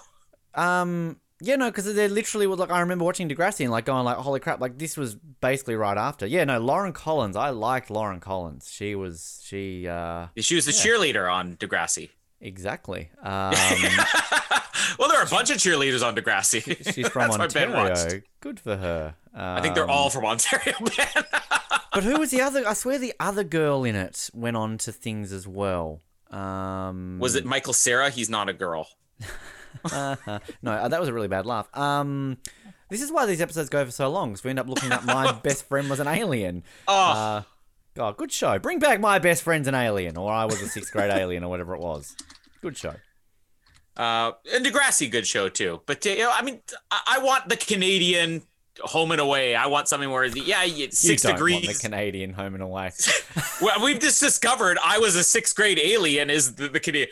Everybody was on. I was a sixth grade alien. Everyone was just in the NHL. There you go. Um, there you go. Uh, including Olga, Olga Kurylenko. Uh, Yes. Is in a scene with Pierce Buffalo Sabres. Yeah. Buffalo. Let's give her more credit than that. Come on. Hey, don't knock Buffalo. Uh, but yeah, as as you know, Jack Smiggins leaves with pussy galore here. Uh, as she finally breaks through his cold exterior. What is it that um the that uh Vesper refers to with Bond? His his armor. Oh. He's got his armor on or something. Through those great love scenes that I rate highly. Um, his his cock sock because his cock was broken. Um, over that you know long period they fell in love. Don't ask me that question. Yeah. Well, they're off to enjoy each other's little fingers, so they are the apartment, and Wow. and Pierce a and Olga. well, we know he does. Uh, Jack Yeah, sorry, Smiggins. Jack- If you have any, Jack Smiggins has got the world's biggest dong. Oh, Jack Smiggins' dong can be seen from space. Um, I can see it right now. Uh, Uh, but uh, I love when they sneak into the the apartment across uh, the road so they can wait for him to get home. And Olga again, just another great Pierce line that happens here, uh, where uh, I mean, he, at first he just goes in and he helps himself to the fridge. I was confused with this thing because I initially thought he broke into Jack Smiggins' apartment, but so he's in a different apartment across the street, so to speak. Yeah. And sh- she starts playing piano, and none of the neighbors like, do they not think that like I know. you know Bridget and Sam have gone out? Like, why is there piano playing? Like, I don't know.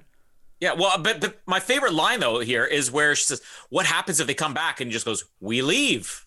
just again, really calmly. uh, and then also. Also here where uh, they're talking more about Mason and she says, "Is killing him going to make everything better?" And he goes, "Uh, it's a start." and it's not played for laughs. Like I think that's kind of what you're talking about the difference between uh, Bond and this, but but it's still it's still because it's Pierce is just as cool. But uh, Smiggins and Pussy come back for some sex, and uh, Are you sure it wasn't Pierce- fighting? Are you sure? Uh, you tell me, Colin. You're the expert. You've don't know, after you showed me- twice. After you showed me that video, now it's all become clear to me. I was going to make a reference to our next episode's joke, but I'm not going to spoil it. Uh, you mean we record these out of order? Why would we do that? no, never. Uh, so uh, Pierce gives Olga some cash and a phone and basically says, You should get out of here. Why did he take her here in the first place then? Like, that's something that I'm really bothered by. He brings her here, shows her what his plan is going to be. He had already bought the cell phones in the previous scene. He already had all this cash, and he tells her, You need to leave right now. I don't understand why he even brought her to this apartment. If it was just so they could have a scene of her playing the piano, Uh, sure. I mean, doesn't isn't this like the? I swear, from this point on, Pierce basically tells her to piss off every scene. Like, go hide out, and he comes back. Go away. Go Yeah. to Russia. Go to this place. Ten minutes ago was a come with me if you want to live, and now Yeah. it's leave me. Go away, woman. um, yeah, I, I don't get it. Like, and I'm jumping in here, stealing your thunder, but just this whole like dramatic scene of like, oh, you know, this is what are you gonna do? Like, you want me to shoot her? Does she mean anything to you? Like, like. Don't say yes. It's Natalia all over. Like, kill her. She means nothing to me. Like, God. Yeah. Like, Jesus Christ. You just fucked her once. And I'm sorry. I saw the sex. It wasn't that great. Ask Colin. He's had sex at least twice. It, it was not Tommy Wiseau. No, Let's that, was better sick. That was more passionate. Like, uh, you're gonna hate me for saying this because I might have to play this song.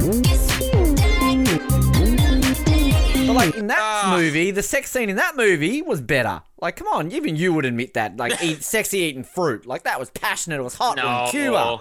no, gross. Uh, Hey, racist. Racist. Just because Halle Berry's in the scene, you think it's gross. Racist. you know me. I think all sex is gross.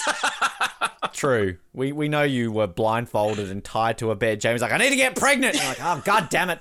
Put the blindfold on and put some headphones on. I'll listen to an episode of Double O Seven to get me in the mood. I'm just like you, though. I don't know what it is. What do you mean you're something just about- like me? I've had sex no, more than not like twice. that. Not, not that way. You know I've been engaged at least twice. You know if at least I've done it that way. So I mean, you you've been engaged more than I've had children. It's I've been engaged and I've been married the same amount of times. But anyway, uh, I'll get into that. Uh, but um, no, I'm, I'm I'm I'm just like I don't know where I was going. I'm just like you. Now I've lost it. I'm just like Ben. I feel bad for saying this. Colin mentions. Why do I feel like a piece of garbage all of a sudden? Because I said I'm just like you. Col- Noah, what do you think of that? It's pretty gay. Yeah, it's so gay. Uh, I I don't know where I was going with that. Apparently, I'm just like Ben, and I don't know why. Anyways, uh, so moving on here, the uh, the scene where Pierce breaks into the apartment. Again, we get some nice little spy craft here, where uh, Sarah Pussy is gone, and he wakes up and he just sees a text message. Uh, oh, I didn't want to wake you, or something like that. Uh, but what I like here is that Mason is onto it. He knows immediately. Oh, this doesn't sound right. You know, what if somebody else has her? So he goes into the other room. He's got his gun, and Pierce has Sarah, and we get a, a nice little uh, hostage situation here. Which, aside from that moment earlier on where um, uh, Pierce and, and Jack Smiggins have the guns to each other uh, right before the van explodes, this was the other scene that I remembered. I could have told you nothing else about the movie. What eight years later, seven, eight years later, but I remembered every moment of this scene. You know, the knife to the throat, uh, the uh, the, the Pierce when uh, he, he's saying, "Ask him, am I worth saving?" And this is where you really question, like, is Pierce a bad guy? Which I kind of like about it. I've seen a lot of criticism for this, saying that there's nobody to root for in the movie, but I think that's just sort of a reflex of you you think you're watching a Bond movie. Because I actually really like that he you know oh he's got a daughter he has a soft side but now he's got a knife to this girl a gun to this girl and he starts screaming he's not answering the question is he? You need to make him answer the question. Uh, it's it's probably the best scene in the entire movie at least as far as I'm concerned uh, they even get into a whole thing about I'm sorry about Natalia. This is not about Natalia. Uh, and then we get into a moment that, that they don't steal from a Bond movie. They steal from another one of my favorite movies of all time, Speed, uh, which I, they did this earlier too, where they play out. It's like it's basically the pop quiz that Jeff Daniels and Keanu Reeves did. It's like, okay, here's a scenario for you. You know, guy's got uh, the the knife to her. He's gonna sever an artery. What do you do? What do you do? Uh, we'll kind of stop there before we get into the the ending of the movie here. But uh, I mean, this scene. I, I'm saying right now, this has to be in our Hall of Fame. This is the one iconic scene of the movie. Yeah, no, I was going to say, given that we don't really have a whole lot of uh, options, probably. But um, look, I, I think I kind of commented on a lot of these. I interrupted you a few times, but um, I will say when we meet Tchaikovsky, we see some boobs. So uh, Ben's got to call that out. So we got a few uh, boobs in this movie. Uh, not a bad thing. Um, yeah, like Jack Smiggins finds out that Pierce gives him a bad grade. Drama on the November Man. Dun, dun, dun, plot twist. Can you imagine if, like, we have, you know, No Time to Die is like uh, James Bond, you know, working on the, you know, the, the whole 007 theory comes true that James Bond's just a code name and he's doing it with what's the face, Yeah. Lashana, whatever her name is. And then, like, we find out halfway through that James Bond has given her a bad grade and she turns to the camera like, no, I thought he liked me. um, and that's where we get Billy Billie Eilish coming in and saying, "No time to die." It's like a sad montage. Oh, I thought he liked me. Um, we we keep saying Daniel Craig's due for a bad Bond film. You know, the Die Another Day of the Daniel Craig era. So you know, uh. Because we didn't get it with Quantum, right? True, touche. Um, Yeah, I, I just want to interrupt you for a second now, Ben. No! Shut up. Shut up. It's my time to talk. uh, I, I don't remember where I said I had Quantum of Solace in my rankings, uh, but this is going to become a running thing on here of people making good arguments as long as it's not Ben. Uh, in our Quantum of Solace commentary, I think Noah really swayed me to lower that in my rankings. Like I, I've I've been probably the bigger defender of Quantum of Solace, even though I still would rank it as probably the, the weakest of the Craig movies but he made some good arguments where I'm like, I really see some problems with Quantum that I never saw before, and it's bothering me now. Every time Quantum comes up now, I've got like a bad feeling in my stomach, like, oh, has this movie been ruined for me? Thank you, Noah. It's yeah, and yeah, I agree, and I think it's like we've alluded to in a few of these episodes that um, you know, at least I'll be rewatching all of these before No Time to Die, and I, I plan to re re rank them essentially. I mean, when I eventually went through all the Marvel movies, I ranked them. When we, you and I did Star Wars over on the Oz Network, download now. It's only about fifty five hours worth of content. You've got a few weeks to catch up on it. Um, ranked them all and like I I genuinely had a ranking of my Star Wars movies. I think I did it when Last Jedi came out and I rechanged. I mean, my number one movie is over my shoulder right now. It's now Revenge of the Sith. Um, but I definitely feel because I want to re-rank all the 24 of them. And I'm looking at my rankings now and like I I see Spectre where it is. That's to go higher. Um you know, I, I see uh, Thunderball where it is. That's to go lower. Um, yeah, I've got Quantum at 20. I feel that will go lower. You've got Quantum at 16. You have Man with the Golden Gun below Quantum. That's definitely changing. Living Daylight's a View to a Kill below Quantum. Diamonds Are Forever below Wow. Quantum. I mean, Diamonds Are Forever will go up higher for me. um, Not but- me. Yeah, so I mean, look, I've got Diamonds Are Forever. I've got Diamonds Are Forever at 17. Wow. you got it lower than I had Quantum. Wow, Colin, what do you think about me having it at 17? Oh no, no, no, no, no, no. Yeah, no, too low, too low, too low. So um, I feel mine is gonna vastly change. So um, yeah, maybe, maybe, maybe we will do if we want to, if we have time. We can, if we all rewatch it in the lead up, because we've sort of already done our waiting for no time to die episode, and we kind of said this will be our last preview episode. Maybe we can just do a quick fire episode where we go over if we've re ranked them, or maybe we can just Yeah. add that on to No Time to Die and kind of do our once No Time to Die comes out, we'll do a revised version. Yeah, because um, I mean, I revised my Star Wars ones with Rise of Skywalker. I think I put that at uh, what? How many have we had? Eleven. So I think I put that at ten. um, so yeah, and I don't know if that would change. So, anyway. Uh, so just sort of wrapping up the movie here. Uh, Olga finds the reporter that again does. Oh, you got nothing Sorry. else to say. No, no. The I one thing I was going to say. Sorry, sorry, sorry. Um, I just wanted to add. Yeah, like I don't like the whole.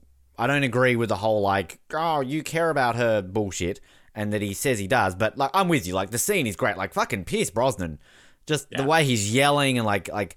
I want to see this guy as a Bond villain. I know that would oh, probably yeah. fuck with people's minds as like bringing back a Bond actor as a Bond villain. Like that would be like whoa, mind blown. But wow, he's great. Like the scene where he's tapping the knife on the table and he kind of brushes her hair aside and then he starts yelling. Like he's got a look to him. Like that constipated I need to fart look really works in this scene. It- It's just, it really is, I think, because this movie feels so similar to Bond in a lot of other ways that it rubs people the wrong way because Pierce has gotten his best reviews of his career for movies where he's playing less likable characters. Uh, or shadier characters, you know, Tailor Panama is a great example. Euro, Eurovision, I was going to say Euro's Vision, uh, The Matador. It, it, it seems like whenever he does go kind of dirty and nasty, not in that way, Ben. Uh, that's when people really love him. But in this movie, it, it did rub some people the wrong way, which uh, won't get to all the reviews. That's he can rub me the wrong way any day of the week. Or sit on your face. Cool.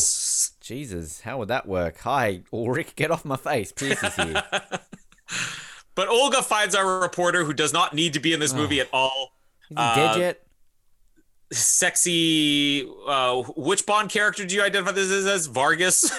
Uh, Davidov. Davidoff. Sexy Davidov girl here. Uh, Davidette. Let's call her Davidette. David, who is this one? I need to find out who this woman is. Sorry, keep talking. What's a, what's the character's name? Is it is that Uh, Alexa? thought it was.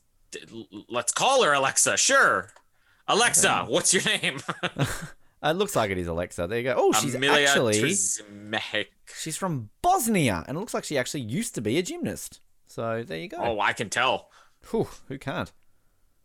Uh, but yeah, she doesn't need to kill this reporter. I don't think. I think it would have actually worked better to not remind the audience she's still in the movie, so you could have the surprise for later on. Pull a um, a Rosa Klebb with her. But this role reporter storyline is just going to become completely useless later on. Uh, they reveal the surveillance that Pierce has a little, or he was with a little girl. Ben, this is a daughter. I didn't say anything. I didn't say anything. But would that have made him the villain of the movie? Can you imagine? Uh, what that he that he has a daughter? What? What do you mean? What's what does? If it wasn't his daughter, I mean, I'll- we're in a movie where the bad guy basically kidnapped a teenage teen year age girl, a teen year age girl, and had her perform sexual favors, and then we cut to Pierce. Like, I'm not joking. I I I, I knew they dropped the seed of the daughter, but when you just look at the footage of him holding a little girl's hand, and you're ingrained in this movie of sexual predators. For a brief second, you're like, what's he doing with that little girl? I'm not even making a joke about it. I'm saying legitimately, it's like that better be his daughter because this movie has shown us the other side or is about to show us the other side of that. Yeah, But like- Pierce would never do that. No, of course he wouldn't. Pierce is a, is a man. He's going to get me too. Like by the time we release this episode, he's like fucking hell, not Pierce. Um, but yeah, I yeah, I mean, I can see, but like, it's is it specifically like until he says like he's got a daughter, like yeah, it's kind of not really implied. Yeah, so I Like, wish they had set that up better. But like even then, like I don't even know if I like this whole like oh he's got a daughter. That's such a dramatic twist because again it goes back into the throwaway line of don't get closer oh Pierce is breaking the rules by hooking up and having a daughter. Like I mean it's. Mm-hmm. You need to play more on this whole like as a spy you shouldn't have love and family thing. You it's a throwaway line. It's kind of one of these things I keep saying in this movie where like it just goes nowhere. It's kind of there, but it doesn't really go anywhere. Um, so yeah, I mean, it could have been easily been implied that Pierce Brosnan is, uh, sorry, that uh, that Devereaux is a sexual, not Pierce Brosnan, uh, is a is a sexual predator. But um, I mean, I guess kind of like that's the argument though when we get to Mister McEvil, Baldy McHairless at the end, like he's automatically evil because he kidnapped a little child, and then you know, Russian president is evil. I mean, okay, I'm not saying he shouldn't be evil because he's raped people. Of course he's evil. But Yeah. like, I mean, like, let's like if you don't have that rape storyline and he just kidnaps Olga, you know, it's kind of like, oh, he's not evil enough. He should rape her. Oh, okay, that adds extra layers of evil because he rapes. Yeah. Well, that's what we're gonna find out in the next scene, because Pierce goes to the shipping container. He finds Baldy McCareless. Uh, again, it's kind of confusing because I feel like he's trying to save him, but we he has the information now that the CIA was behind this, but we don't get the confirmation that his boss here, Baldy McHairless, was the guy behind it. Pierce is still doubting it until that moment where they show the picture. So when he comes in all aggressive here to the guy that you think he's trying to save, it doesn't really make sense. Uh, but we do find out that Olga is the mute girl that they've all been looking for. This Oh. one girl who can expose the Russian president. Uh, and we also find out she's dressed up as a prostitute and she's going to kill the Russian president. And I don't know if this was the intention, but like she basically sneaks a knife in there behind her back. Now, these Well, guards she do she breaks the mirror. No, she she breaks. Oh, okay, the- then I missed that She breaks the mirror in the bathroom to get the yeah, because I was I was gonna there. say they were so preoccupied with that moment of reaching up her leg to search inside her dress that they maybe missed the knife on her back. But there you go, I was wrong. No, yeah, Uh, she yeah, if you, she she goes into the bathroom and smashes the mirror, so that's where she gets the. Come on, Colin, Yeah, you should be paying attention to this. I don't even know what rankings we've done, so a lot of things are a blur. Ha When you ha ha! have Joke from the next episode. uh, when you have children like me and Pierce, things just slip your mind. Can't say that. It happens. oh no! Uh, edit point. Edit point. Edit point. Shut up, Noah. Uh, so we do get the flashback to Olga's family, Camille's family being killed here. This is she 100% turns into Camille here. And the funny Oh, thing is, when. I saw this the first time around, I don't remember making that connection. And maybe it's just I've seen Quantum of Solace so many more times since then, but Hmm. it is so obvious here. Like this is the exact same plot. But I think there's some ways that Quantum actually does it better. Um, maybe because at least the Camille character has that build up throughout the movie that you know she's going to do this. And here it's just sort of dropped on you as this last minute revelation. Oh, she's the little girl. So it doesn't necessarily mean as much to the audience she's about to kill him. But I mm. like that he remembers her. It's a really creepy moment where he remembers her. Yeah, I, I would weirdly agree with that because I think the difference with Quantum is that like when we meet her, she looks disheveled. She looks traumatized. Like I mean, that's a problem with Camille. She's and a problem with that movie. No one's having fun. Everyone looks, you know, whatever. Yeah. She's kind of got that look about her where you feel that she's gone through shit. Whereas here, we kind of meet her. She's just office lady who kind of is just. But like I, I think if I was like maybe I sort of didn't quite pull the fact that Baldy McHairless was evil, but if I had to say one thing that I kind of thought was a little bit obvious was I kind of assumed that young girl from Photo was going to be Olga Kurylenko. Like I kind of that was the one I was like, oh yeah, okay, that's not a surprise. Yeah. Well, because what other purpose, when you're this deep in the movie, what other purpose is she going to serve? Do you want your heroine of the movie to be a caseworker who just knows where somebody is? You know, that's not a twist. That's not a revelation.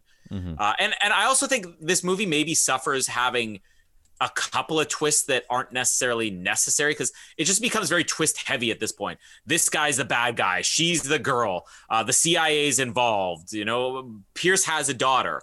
Uh, and again, this isn't a, a complicated movie in terms of it's not like Christopher Nolan where you're like, I need to watch this six times to get the plot. It's just maybe a little bit too much uh, to um, you know, fully take everything in. But uh, when Pierce breaks in, there's another really good scene where he, anytime Pierce can actually hold a gun to somebody's head, it's great. Uh, where where he coerces the confession out of um, uh, the Russian president here that he raped people and he did this and this and this. Uh, he plays the Russian roulette, which I love. He says, "We're going to play a little game that was invented in your country, actually." Uh, and when they have the picture that, that he took from Baldy McHairless and Will Patton and Pierce when in their army days, uh, and he says, "Who is the man in charge?" This is that moment that kind of ruins the earlier moment where he's basically interrogating his own boss, who he supposedly in this scene doesn't believe is the bad guy. Says, "Oh, it's that guy there in the middle."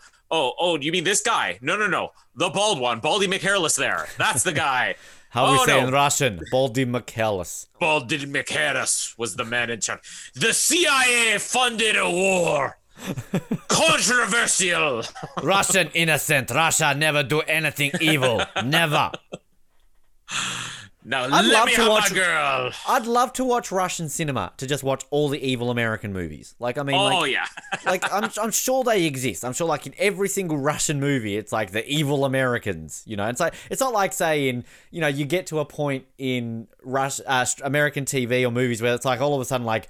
Oh no, it's offensive to make all the terrorists Arab, or like, oh, Yeah. it's offensive to make everyone Russian. Well, we better let's make them Australian for once, or something like that. So, like, I don't think Russians give a shit. It's like, fuck it, we always make evil people American. Never mind, decade. No, no one offended in Russia. We all tough. like I, I have a hard time. There are movies where you're like, okay, maybe they have. I'm not saying they have a point, but you're making topical movies. You want things that an audience is going to be able to relate to. I'm not saying every movie should have an Arab terrorist or you know Eastern European terrorist or whatever, but it is such a hypocritical thing when Americans complain about that because Americans are unable to be the villains in movies. One of my favorite movies, another one made my, uh, I think it almost made my top 20 favorite movies of all time uh, over on the Oz Network. Master and Commander: The Far Side of the World. In that movie, it is a British captain versus a French captain in the middle of uh, the I think they, they made it the Napoleonic War. But in the book version, it was a British captain versus an American during the War of 1812. And the studio said, no, no, no, Americans can't be the villains in American movies. Uh, I mean, unless it's the November Man, where they just help the villains, apparently. But it's, Yeah. it's always hard to take when Americans are like, no, no, no, you should not be making all the Arabs villains. Well, make American a villain for once. It's yeah, it, it is interesting, and like, look, we love our. I mean, the majority of our listeners are American. Hello, Americans, we love you. And like, look, in all seriousness, like, I, You I, scum! I, I do Stop love me- listening to us now. Americans, but um, I mean they're a very passionate country. Uh, I mean they love themselves a lot, so um, good for them. But yeah, and they it- love us, so thank you. They do, but um, I mean, God, like I, I, I want Australians to just make every single evil person a New Zealander. It's not that hard. Like, I mean, just you know, put on a bit of an accent, and then you know that's that's all you do. So um, yeah. So we get Pierce escaping here. We get a boiler room fight with Mason. I like that he chokes him with a hose. this is uh he's choking him with Jack Smiggins hose right here. That's what Oh, we, that's- that's... what that is. Ja- hang on, Colin. We know Jack Smiggins is thicker than that. Come on. Uh, of course, uh, Jack Smiggins is as thick as Oh, I'm trying to think a, of something this a, thick. A, a fire hydrant. uh, an air vent, an air duct. He's as, he's as thick as a, a one of those giant rolls of bubble paper that's like thick. He's as thick as a Jack roll of like newspaper roll from Tomorrow Never Dies. Like he's he's he's, he's as thick as the CN tower. We have Jack Smiggins' first tweet. Jack Smiggins, thick like a real man. Like ask thick like a, a man. ask ask a woman, ask Jamie the question: Would you prefer it, you know, long and thin or short and thick? Like they're gonna give you the answer. Like you know, it's not always about the length; it's the girth sometimes too. It's gonna go over Colin. He's Colin's having a look. Colin's never worked it out. Am I sick? I don't know. Um, but Jack I need is a both. comparison here. Jack Smiggins is both. Like look at That the is- look at the see the thickness of my coffee cup. That's like the pee hole of Jack. I wasn't looking at the screen, and you said, "See the thickness of my," and I'm like, "Don't click back! Don't click back!" My camera's not that small, so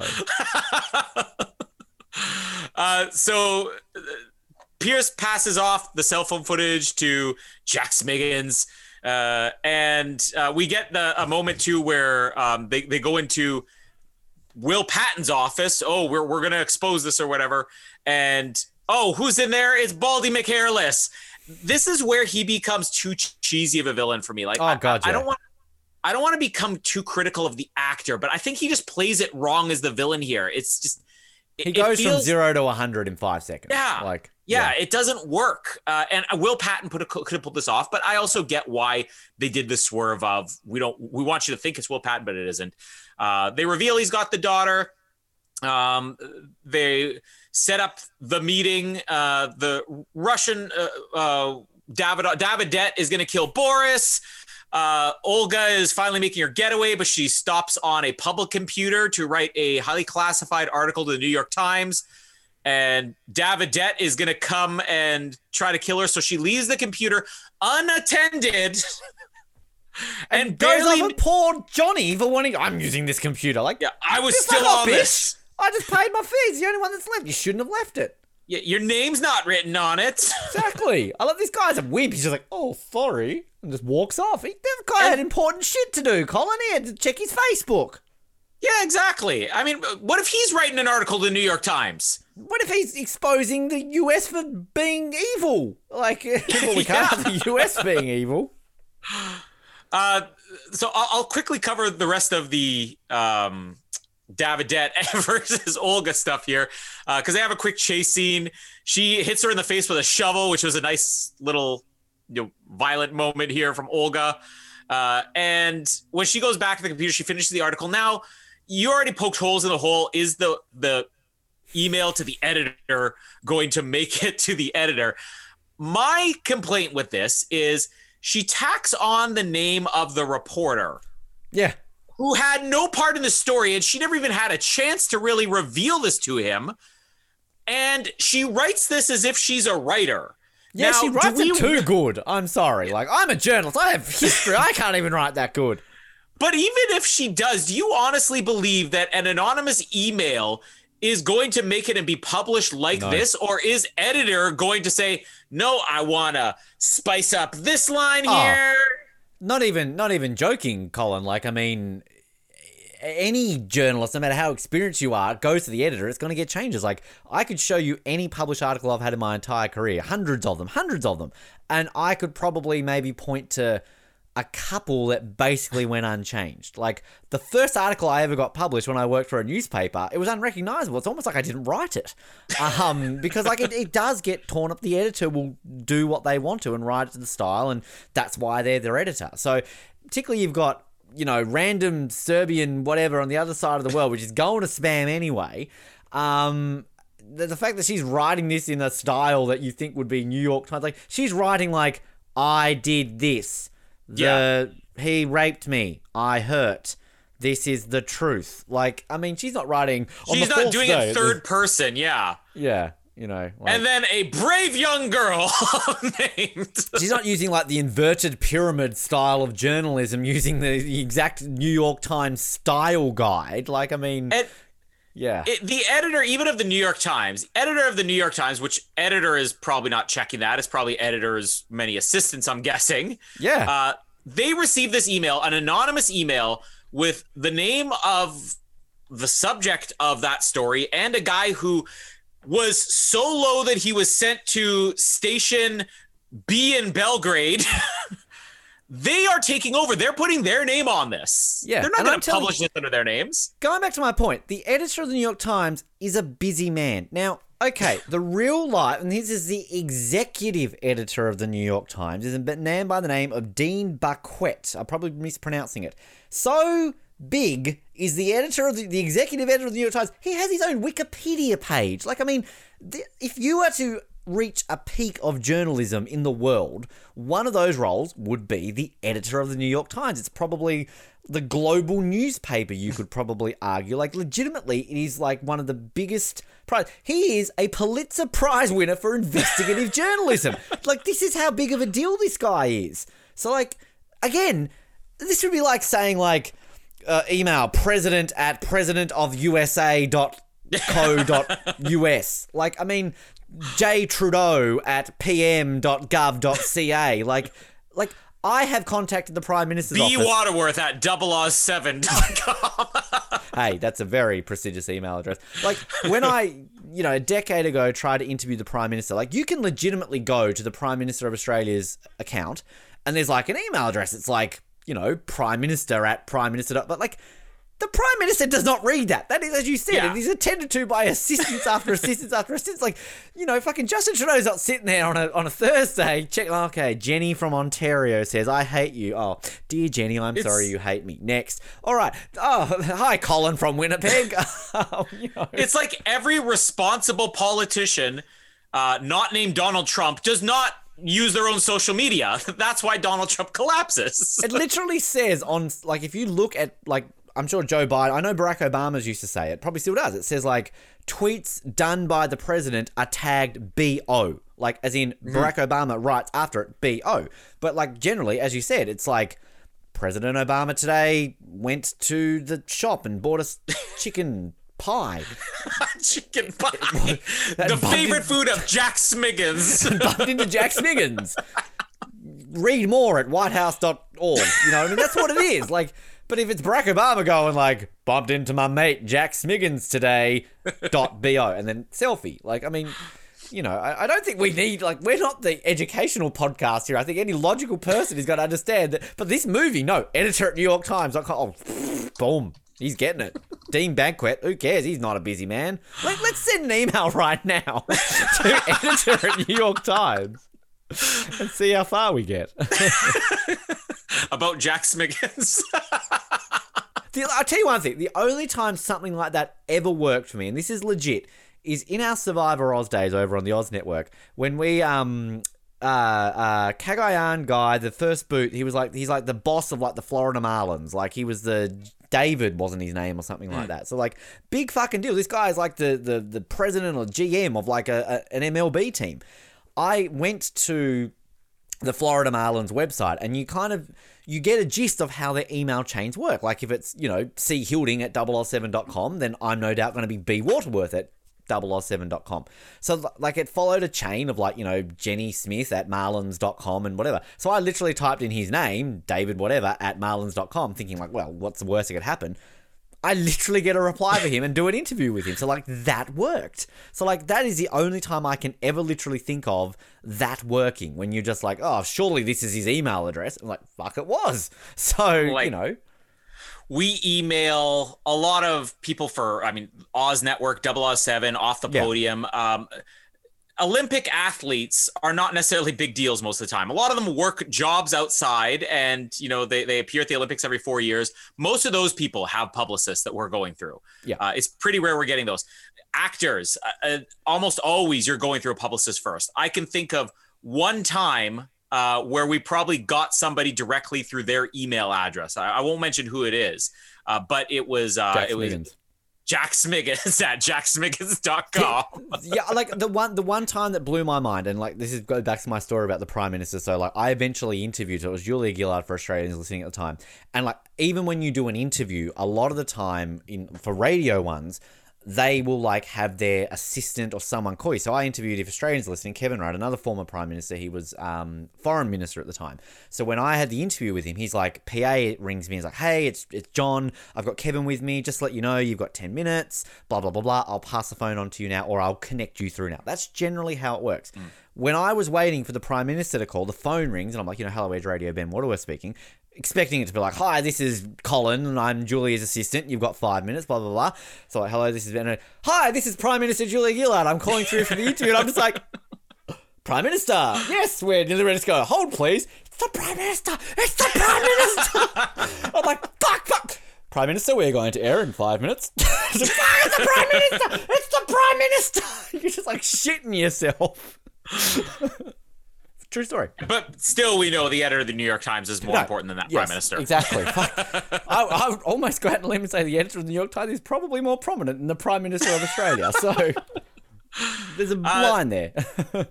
So wrapping up the rest of this movie here, uh, Pierce goes to the exchange for his daughter, and um, uh, Mason is briefly, you think, in with Baldy McHairless again, and uh, they go to pick up the girl or whatever. Uh, I love the the spy moment that Mason gets here, where he slips the coin into the seatbelt so the guy can't buckle up. And then he just uh, zooms into it. Uh, Doesn't he have a lie? I swear, I wrote this in my notes, and I might have been imagining it because it was kind of tired when I watched this. But doesn't he just basically say "wall" before they hit the wall? I actually, you know, like I I randomly like that scene, like because kind of like I don't get this CIA again. Like we get, let's go into like killing innocent CIA agents just because oh no they're evil. Like Yeah. the whole plot of this, like even when they're going through and putting this guy up at the Nuremberg trials or something like that, like at the end of the day, you still have to defend that your agents are killing your own agents. Like this isn't a thing. Like you, Yeah. you got to face this. Pierce Brosnan's murdered. We'll get to how many people he murdered soon. Like he's murdered innocent CIA agents just because you're an ex CIA agent getting to the bottom of a conspiracy.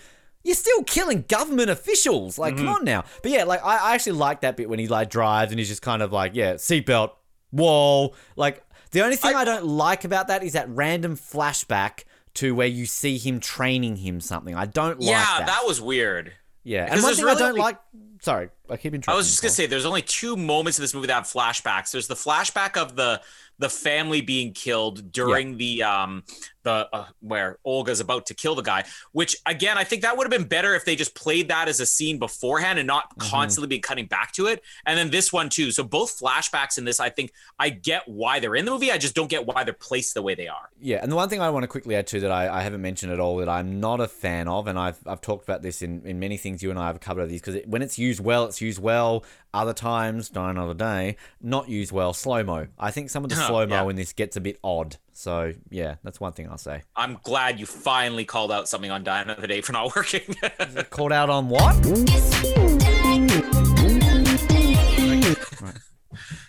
Did we just hear a song? I don't know. I, I don't know. I, you tell me. Do you want to But play it anyways, again to double check with that? Definitely heard that. Yeah. Uh, Mason ends up saving the day. Uh, we get a bad line here where uh, Baldy McHairless uh, gives the November Man. This is like our it must have scared the living daylights out of her. We called you the November Man because after you passed through, nothing lived. Yeah. Is that what November does? November kills everything. Yeah, I mean that's a northern hemisphere thing. I'm thinking like, dude, it's fucking hot in November. What are you talking That's about? what I was thinking. Yeah, like how does Ben feel about this? Yeah, racist to the southern hemisphere. Uh, but the wrap up of the movie here is that Pierce and his little daughter find Olga. They run off. Uh, she testifies in a trial, uh, and the, the present this last scene again. It just feels odd at the end of the movie. Although I, I kind of I, I think it's humorous, but it almost just feels like, wow, what a weird ending. Where Mm. the, the her testifying and then the president or presidential candidate David Palmer here is on his yacht and celebrating and oh, I'm so evil. Look at all these girls in bikinis and I'm an old gross man. And then all of a sudden, out of nowhere, he just gets shot in the head and falls. Which you're gonna assume that's Mason who's killing him, but it, it, it's it's I like it, but it's weird. It's unusual. Yeah, uh, like I don't have a whole lot to add just because again I feel like I chime in with things here and there like the phone call with Baldy McCareless. It's got to be on a pink phone and it's all like like it's meant to be played for like oh you evil bastard you've kidnapped my daughter you know blah blah blah. Are we meant to believe that Pierce and Olga sleep together here or not? I don't think so. Okay, right. I, I, I was questioning that. Pierce has about 30 drinks here. I've lost count. He's a raging alcoholic in this movie. Um, and um, yeah, like this whole last scene played for tension. I, again, I do like the, you know, wall seatbelt. I don't like this slow mo, like when he jumps up in the air and punches a guy, and you've got like, and the blood flows from his mouth. Like it just seems like we're in a different movie here. I don't, I don't get it. It's like a Quentin Tarantino movie or something. When sexy McDavidov gets killed, I mean, she doesn't even die. She just gets smacked in the face with a shovel. Like, what happens to her? Like, is opening it for the sequel, I guess.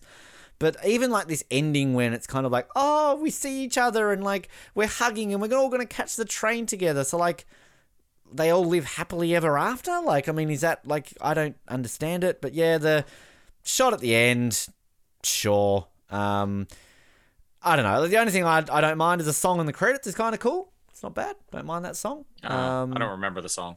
we heard it at the beginning of this uh, episode, Colin. Of course enough. we did. Yes, I, I we was did. listening very Well, closely. You, you listen to us very well. But I mean, yeah, I mean, it's again, we went over it before. This guy isn't evil. I'm sorry. Like, Yeah. it's, it's, Well- it's no. like here's the thing he has a line here where he basically says you've just prolonged this by 10 years the idea was that russia was going to be brought in to what was it um um was it it wasn't the un i mean they were already part of the Oh, UN, it's something. Yeah, I don't know. One of those things. Yeah. But it was basically a peace treaty. We are essentially we we uh, went along with this. We you know funded this war or this created this war, this fake war or whatever, so that we could get this guy in power. But this guy is going to make peace. A lot of good presidents did bad things. I mean, JFK considered one of the greatest presidents of all time. Look at the Bay of Pigs; it didn't go so well. Yeah. Um, so there's nothing wrong with what, what the plan here is. The Russian guy a good guy? No, but again, most politicians aren't. But that's what Uh, they, they go over the top with to be like, he rapes people, he kidnaps Yeah. people, so he must be evil. Like, if Because play you're going to be questioning the, the motive of, oh, well, the war. Well, it was for a good purpose still. Yeah, exactly. You play it differently, and this is completely different. Like, I mean, I almost wish this movie turned out where like Pierce is evil, and like you find out he is like the, the the mole, and he's evil, and something like that. Like that's a different movie, and maybe it's it's cool, and you find out that like. This is all a CIA plot to put him in power, so the US has a bit of control in Ru- Russia, or uh, something like that. Like, you know, Yeah. get a bit homelandy, get a bit twenty four ish, like do something like that. Like, make Pierce evil, like, because it it does like I'm, I sound like I'm hating this movie. I'm not hating this movie. It's enjoyable. It's got good things about it. It's a decent movie, but like I think you just pick it apart and like again, I don't read. I don't know what the book's like, but like it's it just it just bothers me that Pierce Brosnan spends the entire movie killing innocent government agents. and then like if James Bond is going around killing MI6 agents to get to the greater good, you're going to be questioning it a little bit. Like, you know, it's it's yeah, I, I like he's killing his own people. His people. What do you mean, his people?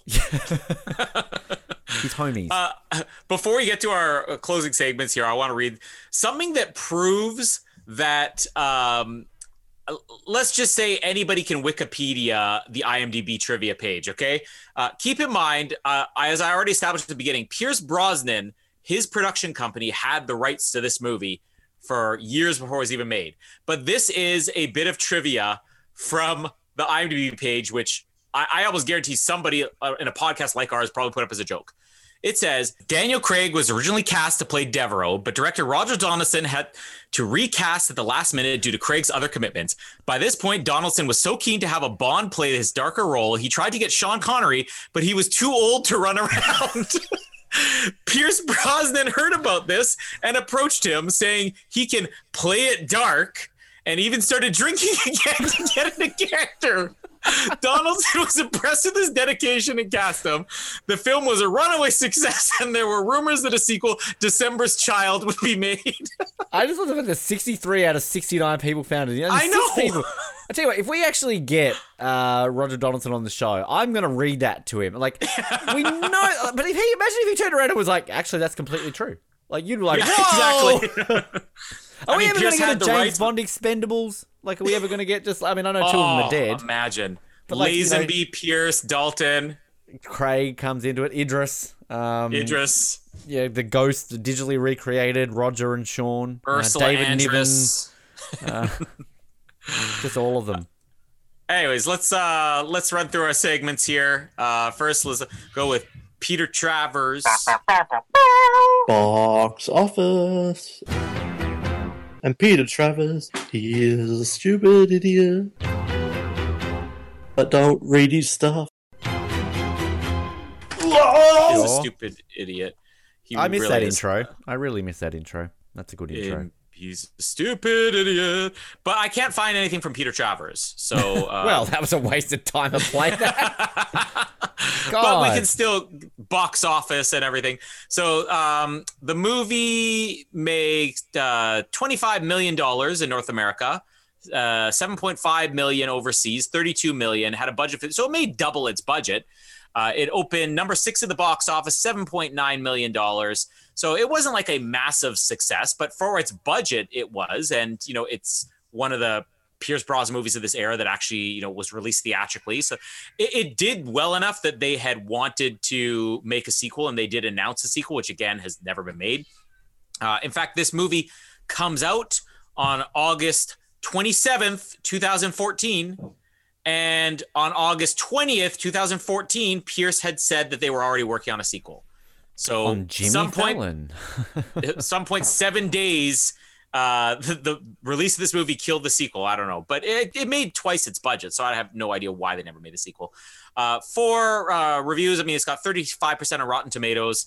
And um, uh, let's find any critic here. I just want to. Can I jump in with this one here? The the bid, Bilge Ebiri Bilge, Vulture, yeah. Bilge. Brosnan, who was a better James Bond than he often gets credit for. I mean, you sell me there, Bilge. You're, you're absolutely right there. Doesn't like to smile much, but he still brings a wary likability to a grim part, just enough to keep us invested as the movie trots through a gauntlet of familiar twists and double crosses. Yeah, pretty accurate, I'd say. Uh, so next up, Mr. Kiss, Kiss, Bang, Bang. we You gotta count the them, Colin? drinks. Oh, so uh, so we're hearing um, Mr. Kiss, Kiss, Bang, Bang. The kiss, kiss, bang, bang. That's what it That's what the pause. The pause was for that. Come on, Oh, editor, sorry, do your job. Jesus, goodness me! I you think we do these a lot, right? Um, I mean, did you even count his drinks? I, I lost count. So, we, we don't have well- to make martinis. No, I actually, I so I've written here. Uh, I, I've I've put in martini, but I, I think four. But I feel there was more than four. Um, but I wrote four down. I put, I'll just say I got four drinks, martinis, one sex because I counted him and Natalia in the photos. Uh, I was questioning the second with Olga, but okay. Uh, no Bonds, James Bonds. Did we get a Devereaux, Peter Devereaux? I don't think so. I got eleven kills. I got twelve, but I will say. I I forgot we were counting these, and there was no way I was going back over to watch the movie again. But I found a video on Daily Motion that counts all the kills. They had two though when uh, a car explodes, and you just see two guys get thrown off their feet, and I'm like, they didn't die. Oh, this is um, I just for your eyes only those. all over again. Yeah. But but they I, I I counted twelve because all the other ones in that video looked legit. So you counted twelve in that video, or and Yeah. not including the explosions? Is that what you're saying? Well, there were Um, four. That video counts is basically the kills of November Man, and it counts fourteen. And two that are on screen that clearly just had guys getting knocked over. I didn't count, so I have twelve. I got eleven, and there was definitely, I think, in the sh- the scenes in the streets of Moscow, I like, I think I got a bit lost. So I, I'm happy to go with twelve. So All right, we got twelve. Now, what's right. it's not Zardoz levels, but where does that put us on the table? Okay, uh, so we have. give me one second here. Uh, so for The Bonds, James Bonds, we are up to one because we had one at some point. What was that one we had? I can't remember what movie that was. Uh, Roger Uh, Moore. Yeah, martinis. I'm still keeping this martinis, but we're at four now. We hadn't had any alcoholic drinks in any of these until now, so there we go. Uh, intimate encounters we're up to eight. So um, yeah, I think most of them were in Zardoz, weren't they? And the kills were up to eighteen thousand and eighteen. Yeah. Thanks, Zardoz. I still love our count for Zardoz. Yep. Uh, and now we got our. It's the hole, the hole with the classic scenes. Hall of Fame. Was it? Oh, it was. Thank you, Yeah, Colin. it I love how you have to tell me these, so I have to edit them in Hall of Fame. uh, I, I think we're in agreement at least on putting the uh, the Sarah hostage scene in there. Yeah. So what do we call that? The um the the the Sarah hostage scene. Sarah hostage scene. Sarah hostage scene. Okay, yep, I'm down with that. Um, the I actually don't mind the fight between the two of them when they're bashing each other up in like the boiler room with the hose. I actually don't mind that. I think like there's a bit of slow mo going on there, but I kind of almost like that because like one thing I didn't really go over is that like I feel they make up too quickly. Like when Jack Smiggins is always like, "Ding, this guy's evil. I'm going to team Yeah. up with," and then they kind of just share like a nod at the end and walk their separate ways. It's I don't know if I like that. But uh, it's kind of it's very Godzilla King Kong in Godzilla Kong. Um, but um, yeah, I I, I kind of like that fight sequence though, when they're bashing I- each other up. I was gonna say I like the the moment. Uh, well, I guess everything from the Natalia's chase scene up to um, the their stare down that they have. So the Moscow Uh, car chase, would you say? Yeah, Yeah, I, I and- Moscow. Would I just add Moscow car chase to stare down, or just Moscow char- car chase is enough? yeah, Yep. yeah. We'll just do that. And uh, yeah, I'm okay with the fight scene, uh, the the, the, the hose fight. We'll just call it the hose fight. so I've got the Sarah hostage scene, Moscow car chase, the hose fight. We're gonna look at this in like two years' time and go, what is that? Like I don't I don't understand what that is. So yeah. uh, is that all of our segments? No, there's one more, Colin. It's this one.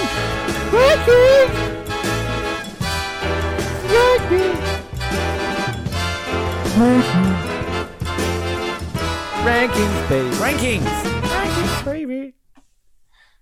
All right. So where are you Don't get ranking? too excited, Colin. I was distracted. Okay, so this is our fifth movie. Uh, Zardoz is number five, staying there. of course. The Man Who Haunted Himself is number four, staying there. Number three, The Man from Hong Kong. It's gonna stay there. So I've got number one, The Beautician and the Beast. I'm putting The November Man at number two. I'm Ooh. keeping The Beautician and the Beast at number one.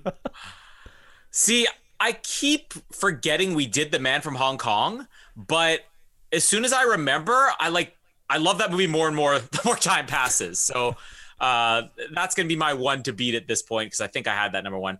Uh, Zardoz is still last place for me easily. Man who haunted himself was okay, uh, so I'm gonna put that as second last. Uh, so it's really between Man Wait. from uh, Hang on, you've changed your rankings Himself. then. You have The Man? Who Haunted did I have? Himself above The Beautician and the Beast. You've Well, I'm- Uh... I'm gonna change it then if that's the case. Oh, look at you! Is it right, I'm gonna go- thousand episodes we've done on it? So I yeah, I'm gonna have Zardoz last, Man Who Haunted Himself, Beautician the Beast slightly above that. Yay! Uh, so it's between November Man and Man from Hong Kong. But you know what? I, I really loved Man from Hong Kong, just the absurdity Aw. of it. So I mean, that's November Man's gonna be my number two at this point. Man from Hong Kong, number one. I'm so like I have actually like I got a bit sad in that episode when you ranked it second last because I'm thinking like I thought you came around on it, but um you have you've got Beautician of the Beast at third, which I mean I, I have no idea your opinion on Cowboys and Aliens, so I mean it could be a top fifty percent Timothy Dalton movie, which is a is a win for the ages. But um yeah, okay, cool. Interesting. Okay, Wow. cool. We've, we're, we're up to number six here, Colin. This is exciting. We made it. When, we started this, what last year? a long time ago. Well, actually, yeah, it was probably only last year. It was Zardoz. It was, yeah. I was in Canada at the time, so Yeah. it was last year. Our so. plan was to do one of these uh, every two weeks, I think. and uh, we don't do it every two months, but still, we it found more interesting things to do. like in, in all seriousness, obviously people are seeing we're doing a lot more regular. We're almost doing like two a week at this stage, and kind of obviously with Noah coming back into the fray, it's been helpful. But yeah, like we kind of were in that period where we were just really doing movie recap of a Bond film, then commentary. Kind of we were doing that, and then obviously we got a bit lucky with some interviews. We did Die Another Day trilogy, uh, Fran Drescher, sure, um, and then we started doing some rankings. So like we're we're really. Our goal is obviously to really push to our hundredth because we, we know we've got our hundredth already lined up. We've done the Yeah. interview and we're excited for that. So, and as obviously we've teased in this, we've got our ninety third episode already recorded. So we're pushing forward with these, and like it took us a lot longer to get to this one. I think after Beautician and the Beast, I think Beautician and mm-hmm. the Beast is like episode eighty one, and here we are at ninety two.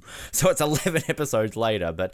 I'm enjoying this series, Colin. I'm actually one thing I'll say Yeah. before you talk about Cowboys and Aliens. I'm actually looking forward to getting to the end of that and working out because I'm assuming we're going to do another round. I want to do another round. Oh yeah, absolutely. So yeah. Yeah. I mean, before we even get there, uh, are there any Pierce Brosnan ones that you really want to do? Because I mean, I've got a couple. There's three that I would automatically jump out on. Um, well, four. One would be for shits and giggles to torture us doing Mamma Mia, but I don't know if I want to because I've never No. seen it. But um, the obvious one I would straight away say in any day of the week is Dante's Peak. But to me, we would do that on the Oz Network, so I don't. Yeah. I, we'd discuss that. So to me, the two obvious ones, and I don't think we'd really go for them because he's not really the star in either of them. It's either Mrs. Doubtfire or Mars Attacks, and like fucking Mars Attacks is just a shit show of brilliance. I think that made my top fifty movies of all time. So. Um, again, he's not really the star of it though. That's a that's a tricky one with Mars Attacks. So they're just the ones that come to mind. Uh, Eurovision, we could do again. Again, not really the star. I think we kind of need to stick with who is the star of the film. So yeah, Dante's Peak would be my one, but I'm guessing we're going to save that for the Oznet, unless you want to do a special crossover. I don't know. Maybe. I, I, I'm gonna say I've already mentioned Tailor of Panama would be a great one to do. It kind of has that spy feel to it. He's a very bad guy in it. The Matador would be good. There's a movie though that um, I, I forgot about, and we were kind of talking about. Oh, Pierce Brosnan playing a villain, where he plays like a real bad villain. Uh, it's it's a small movie. Uh, I'm looking it up here. It actually has three different names. It's called Butterfly on a Wheel, but in the U.S. it was called Shattered, and in Europe it was called Desperate Hours. Uh, so I don't know which country you're in, but it's Pierce Brosnan and Gerard Butler of all people, Oh. and he plays a guy who takes a couple hostage. Oh, I mean Uh, already. And this is this is Pierce Brosnan like really being able to ham it up. Uh, so that would be a fun one to do at at one point uh, if we go through, continue no, going through the I like uh, straight away. Like that automatically seems interesting. That's got um Maria Bello in it as well. Oh, well. yeah. So um no, I'm down for that one. That sounds oh, there we go. Yeah. Butterfly on a Wheel, aka Shattered, aka Desperate Hours, aka Pierce Brosnan The, the only other one I was thinking of was the one he did with Jackie Chan, uh, which I know. Oh, we The talked Foreigner. About. Yeah, but uh, the the other ones I'd be interested in looking in would be some of the Daniel Craig ones because he's definitely got some ones I know that you've talked about, which I sound very like Dreamhouse. Wow. Um, the that one he did with Nicole Kidman with the compass and the polar bear. Oh, Golden. Compass. Yeah. Yeah. Uh, anyway, but uh, We'll uh, get there. uh, are we doing that Roger Moore one with Eric McCormack? Please tell me we're doing the Roger Moore one with Eric McCormack. Did we talk about a Roger Moore movie with Eric McCormack? There was like a mid '90s one that was on YouTube. I think if we couldn't find the man who haunted himself, we Oh, were going to do that right, one. yeah. And it's like it's it's I just I just want to do something with Eric McCormack in it. I want James Bond and Eric McCormack Well, together. That excites I'm, me. I'm, I'm not a um, uh, Will and Grace fan, but he's a great Canadian, and Oh, he had another Great show. BC guy. He loves his home province. uh, another one who, another show that was um, uh, one of those rip-offs of numbers, and you know I'm a big fan of numbers and rip-offs of numbers. Uh, he had one of those where he was a mathematician. The man who wouldn't die. is Oh, that- yeah, what that's it's right. Called in, and it's also got uh, wasn't there someone else famous in it? Kevin McNulty's in it. Um, Nancy Allen is the main star. Yeah, I know it's on YouTube, like it randomly on YouTube. Hmm. So um, we're just working. We're not talking about cowboys and aliens. Can I just quickly say, talk about cowboys and aliens? Sorry, we want to wrap this episode up. I said like an hour or so ago, let's work out the Kevin Bacon number of Kiefer Sutherland and Pierce Brosnan. It's been sitting in front of me for like the whole episode. They've got a, a Kevin Bacon number of two. So Pierce Brosnan was in the November Man, really, with uh, Bill Smitrovich, who was in Renegades with Kiefer Sutherland. So there you go. Bill Smitrovich. Who is that? Isn't that the Baldy Michaelis? Oh, Baldy. Okay. Yeah, it's Baldy Michaelis. Yeah. All right. Well, so, So, Cowboys and Aliens. next time. Now, our next episode is going to be another rankings. Mm-hmm. Uh, but before we get to which rankings it's going to be, Cowboys and Aliens. You've never seen this. I saw it once. Thoughts? Yeah, I sorry, won't no, I was I was going to talk after your thoughts. Like I just yeah, I'm, I, really don't didn't want to interrupt give you away that my time, Colin. thoughts. I'm just, I'm just gonna say that um, this is one of these movies that you, you think you're gonna get something. eh, You think you're gonna get snakes on a plane because you're getting cowboys and aliens, and what you get is like that's okay, I guess. Uh, I've only saw it once years ago, but I mean, really, what else do you need to sell the movie other than it's Han Solo and James Bond with cowboys and aliens? Yeah. I, I've never seen it, and I don't know why I've never seen it because I remember when this came out thinking like, "Wow, that sounds awesome! It's James Bond and Han Solo, and the movie's about ca- like." Again, it's one of these movies where like snakes on a plane, it literally sells you. You want to see it, like you know what it's about. So I have no idea why I've never seen this movie. Olivia Wilde, Sam Rockwell, like great cast. Uh, Adam Beach, uh, you know some other great oh, people. Adam who- Beach. I love Adam Love Beach. Adam Beach. He was third watch actor. Uh, Suicide Squad. I remember talking about him on that. He's from Um, Winnipeg, my hometown. There you go. Keith Carradine, he's in a few things, isn't he? I'm looking at him. He's in Dexter. Yep, I remember him. Um, Paul Dano, we've talked about him before, haven't we? Oh, Paul Dano. Oh, I he's from Little Miss Sunshine, the next uh, Riddler, isn't he? Isn't he the Riddler? Yeah, uh, the Riddler. There will be blood. Oh, Paul Dano's amazing. Okay, so again, I have no idea why I haven't seen this movie. um, I don't know if I've seen. Actually, I, I tell you right now, I know what Daniel Craig movie I want to do, and I'll get to that in a second. Um, Okay. again, not really the star, but oh no, he's actually the star. Um, but yeah, I'm so excited for this. Out of all these ones, this is outside of the Beautician and the Beast because I knew I'd seen it. This is the one that I've been waiting for because again, this is literally a movie that I should have seen and I wish I had have seen. Um, I vaguely remember when it came out though that I think maybe I didn't see it because I think it got bad reviews, didn't it? Like people kind of didn't really like it, and they were like similar to what you were saying, like oh, it sounds amazing, but it actually wasn't. Um, so yeah, I'm I'm really looking forward to to seeing this because again, it just on paper, I mean, Han Solo and, and it's, it's it's Dante's Peak, right? It's James Bond and Sarah Connor stop a volcano. This is James Bond and Han Solo stop cowboys and aliens. I guess I don't know. I've never seen it, so yeah, I'm looking I'm looking forward to it. Uh, Daniel Craig movie I want to do is um why have I gone blank on the name of it? It's got Adam Driver and um, Channing Tatum in it. Oh, um, I've got blank on it too. Steven Soderbergh directed it. I ranked it in my top 10 movies of the decade. Yeah. I think maybe it might have been my number one movie of the decade. I can't remember. Um, Uh, and Daniel Craig does a southern accent in it. God, what is it called?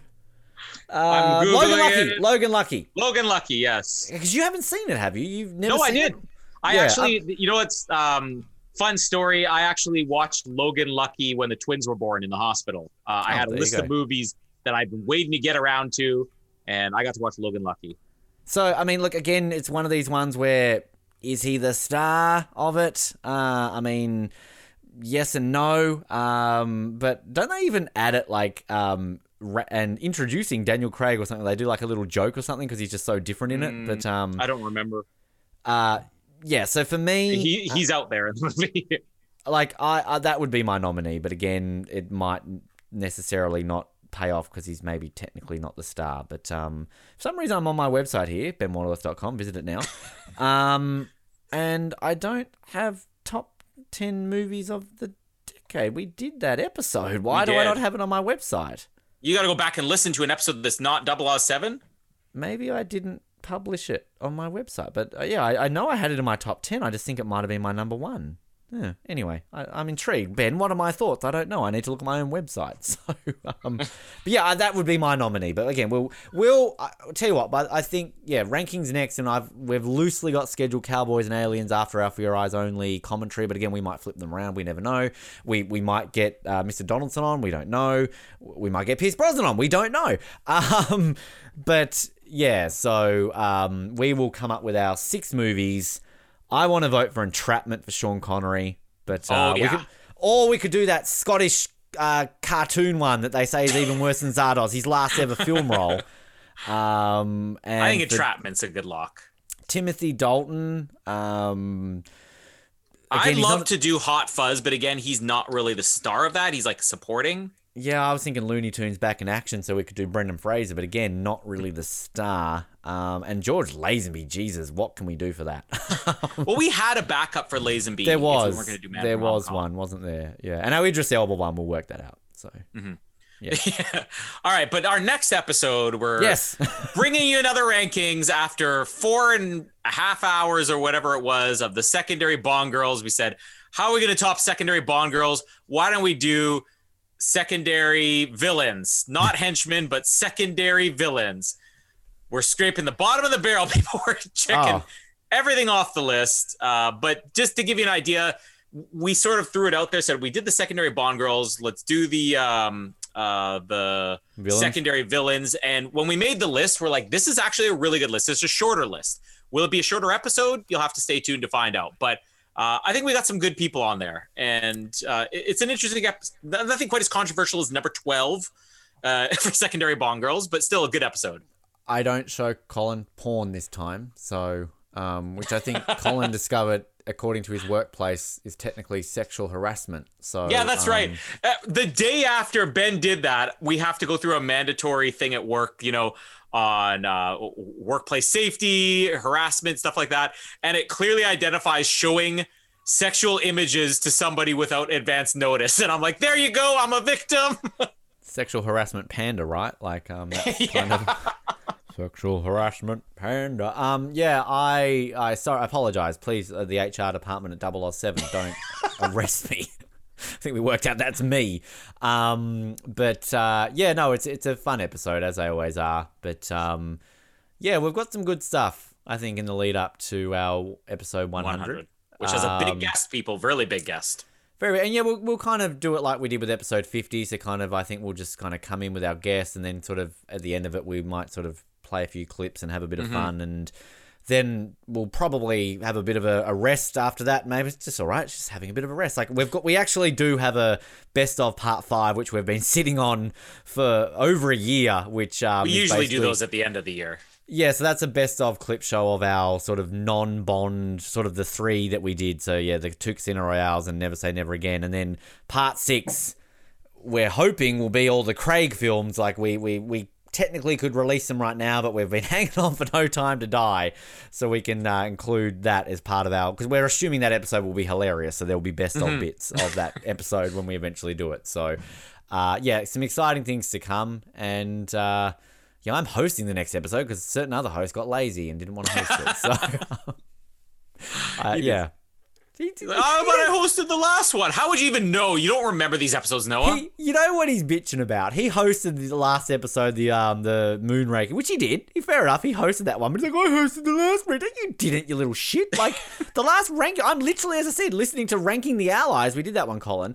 Episode 80. that was the last rankings one. Like, have we done like two or three since then? Lazy Yeah. little shit. He'll be back though, people. Get ready Yeah, for it. with the Get ready to be offended. Uh, back with the dogs.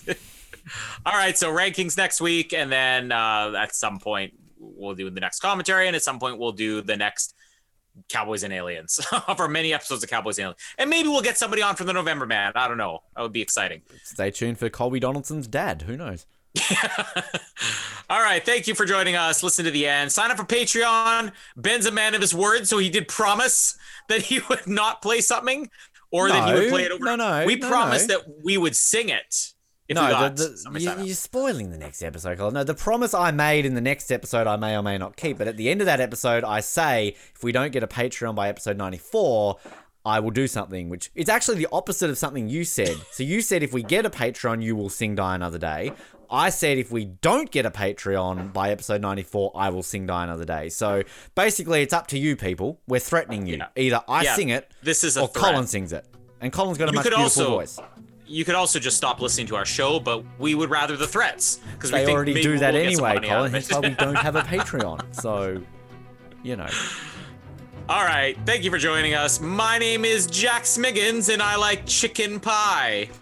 And my name is also Jack Smiggins, famous Canadian actor who's holding in a fart. All she wants is to be at your place. Oh my god, you're an ungrateful bitch. Okay then. Okay then, what is that? Who are you anyway? I'm sure you're mildly attractive and mysterious, but it gets kind of tired after a while, you know? I don't even know your name. Jack. Smiggins. Scenario. No! Your target has just severed the femoral artery of a woman. No! Has just severed the femoral artery of a woman you have been intimate with. What do you do? No! You feel the need for a relationship? Get a dog. Don't worry, I checked her out. Hi there. Ambassador, I'm gonna need your clothes. Devereaux, Learn to take orders.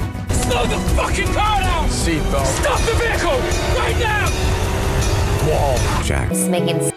He's trying to decide what you're worth. He will not hurt you. He still hasn't decided. Ask, him. ask him if you're worth saving.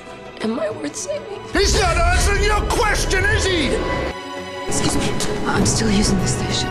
Show me your tits. Tits, back to your desk. I do you hate him? I don't hate him. He's probably the best friend I've ever had. So all your friends try to kill you? Eventually. You know what we used to call you, Peter? The November Man. 'Cause after you passed through, nothing lived. You are one bleak motherfucker, my friend. The thing is, I like it this way.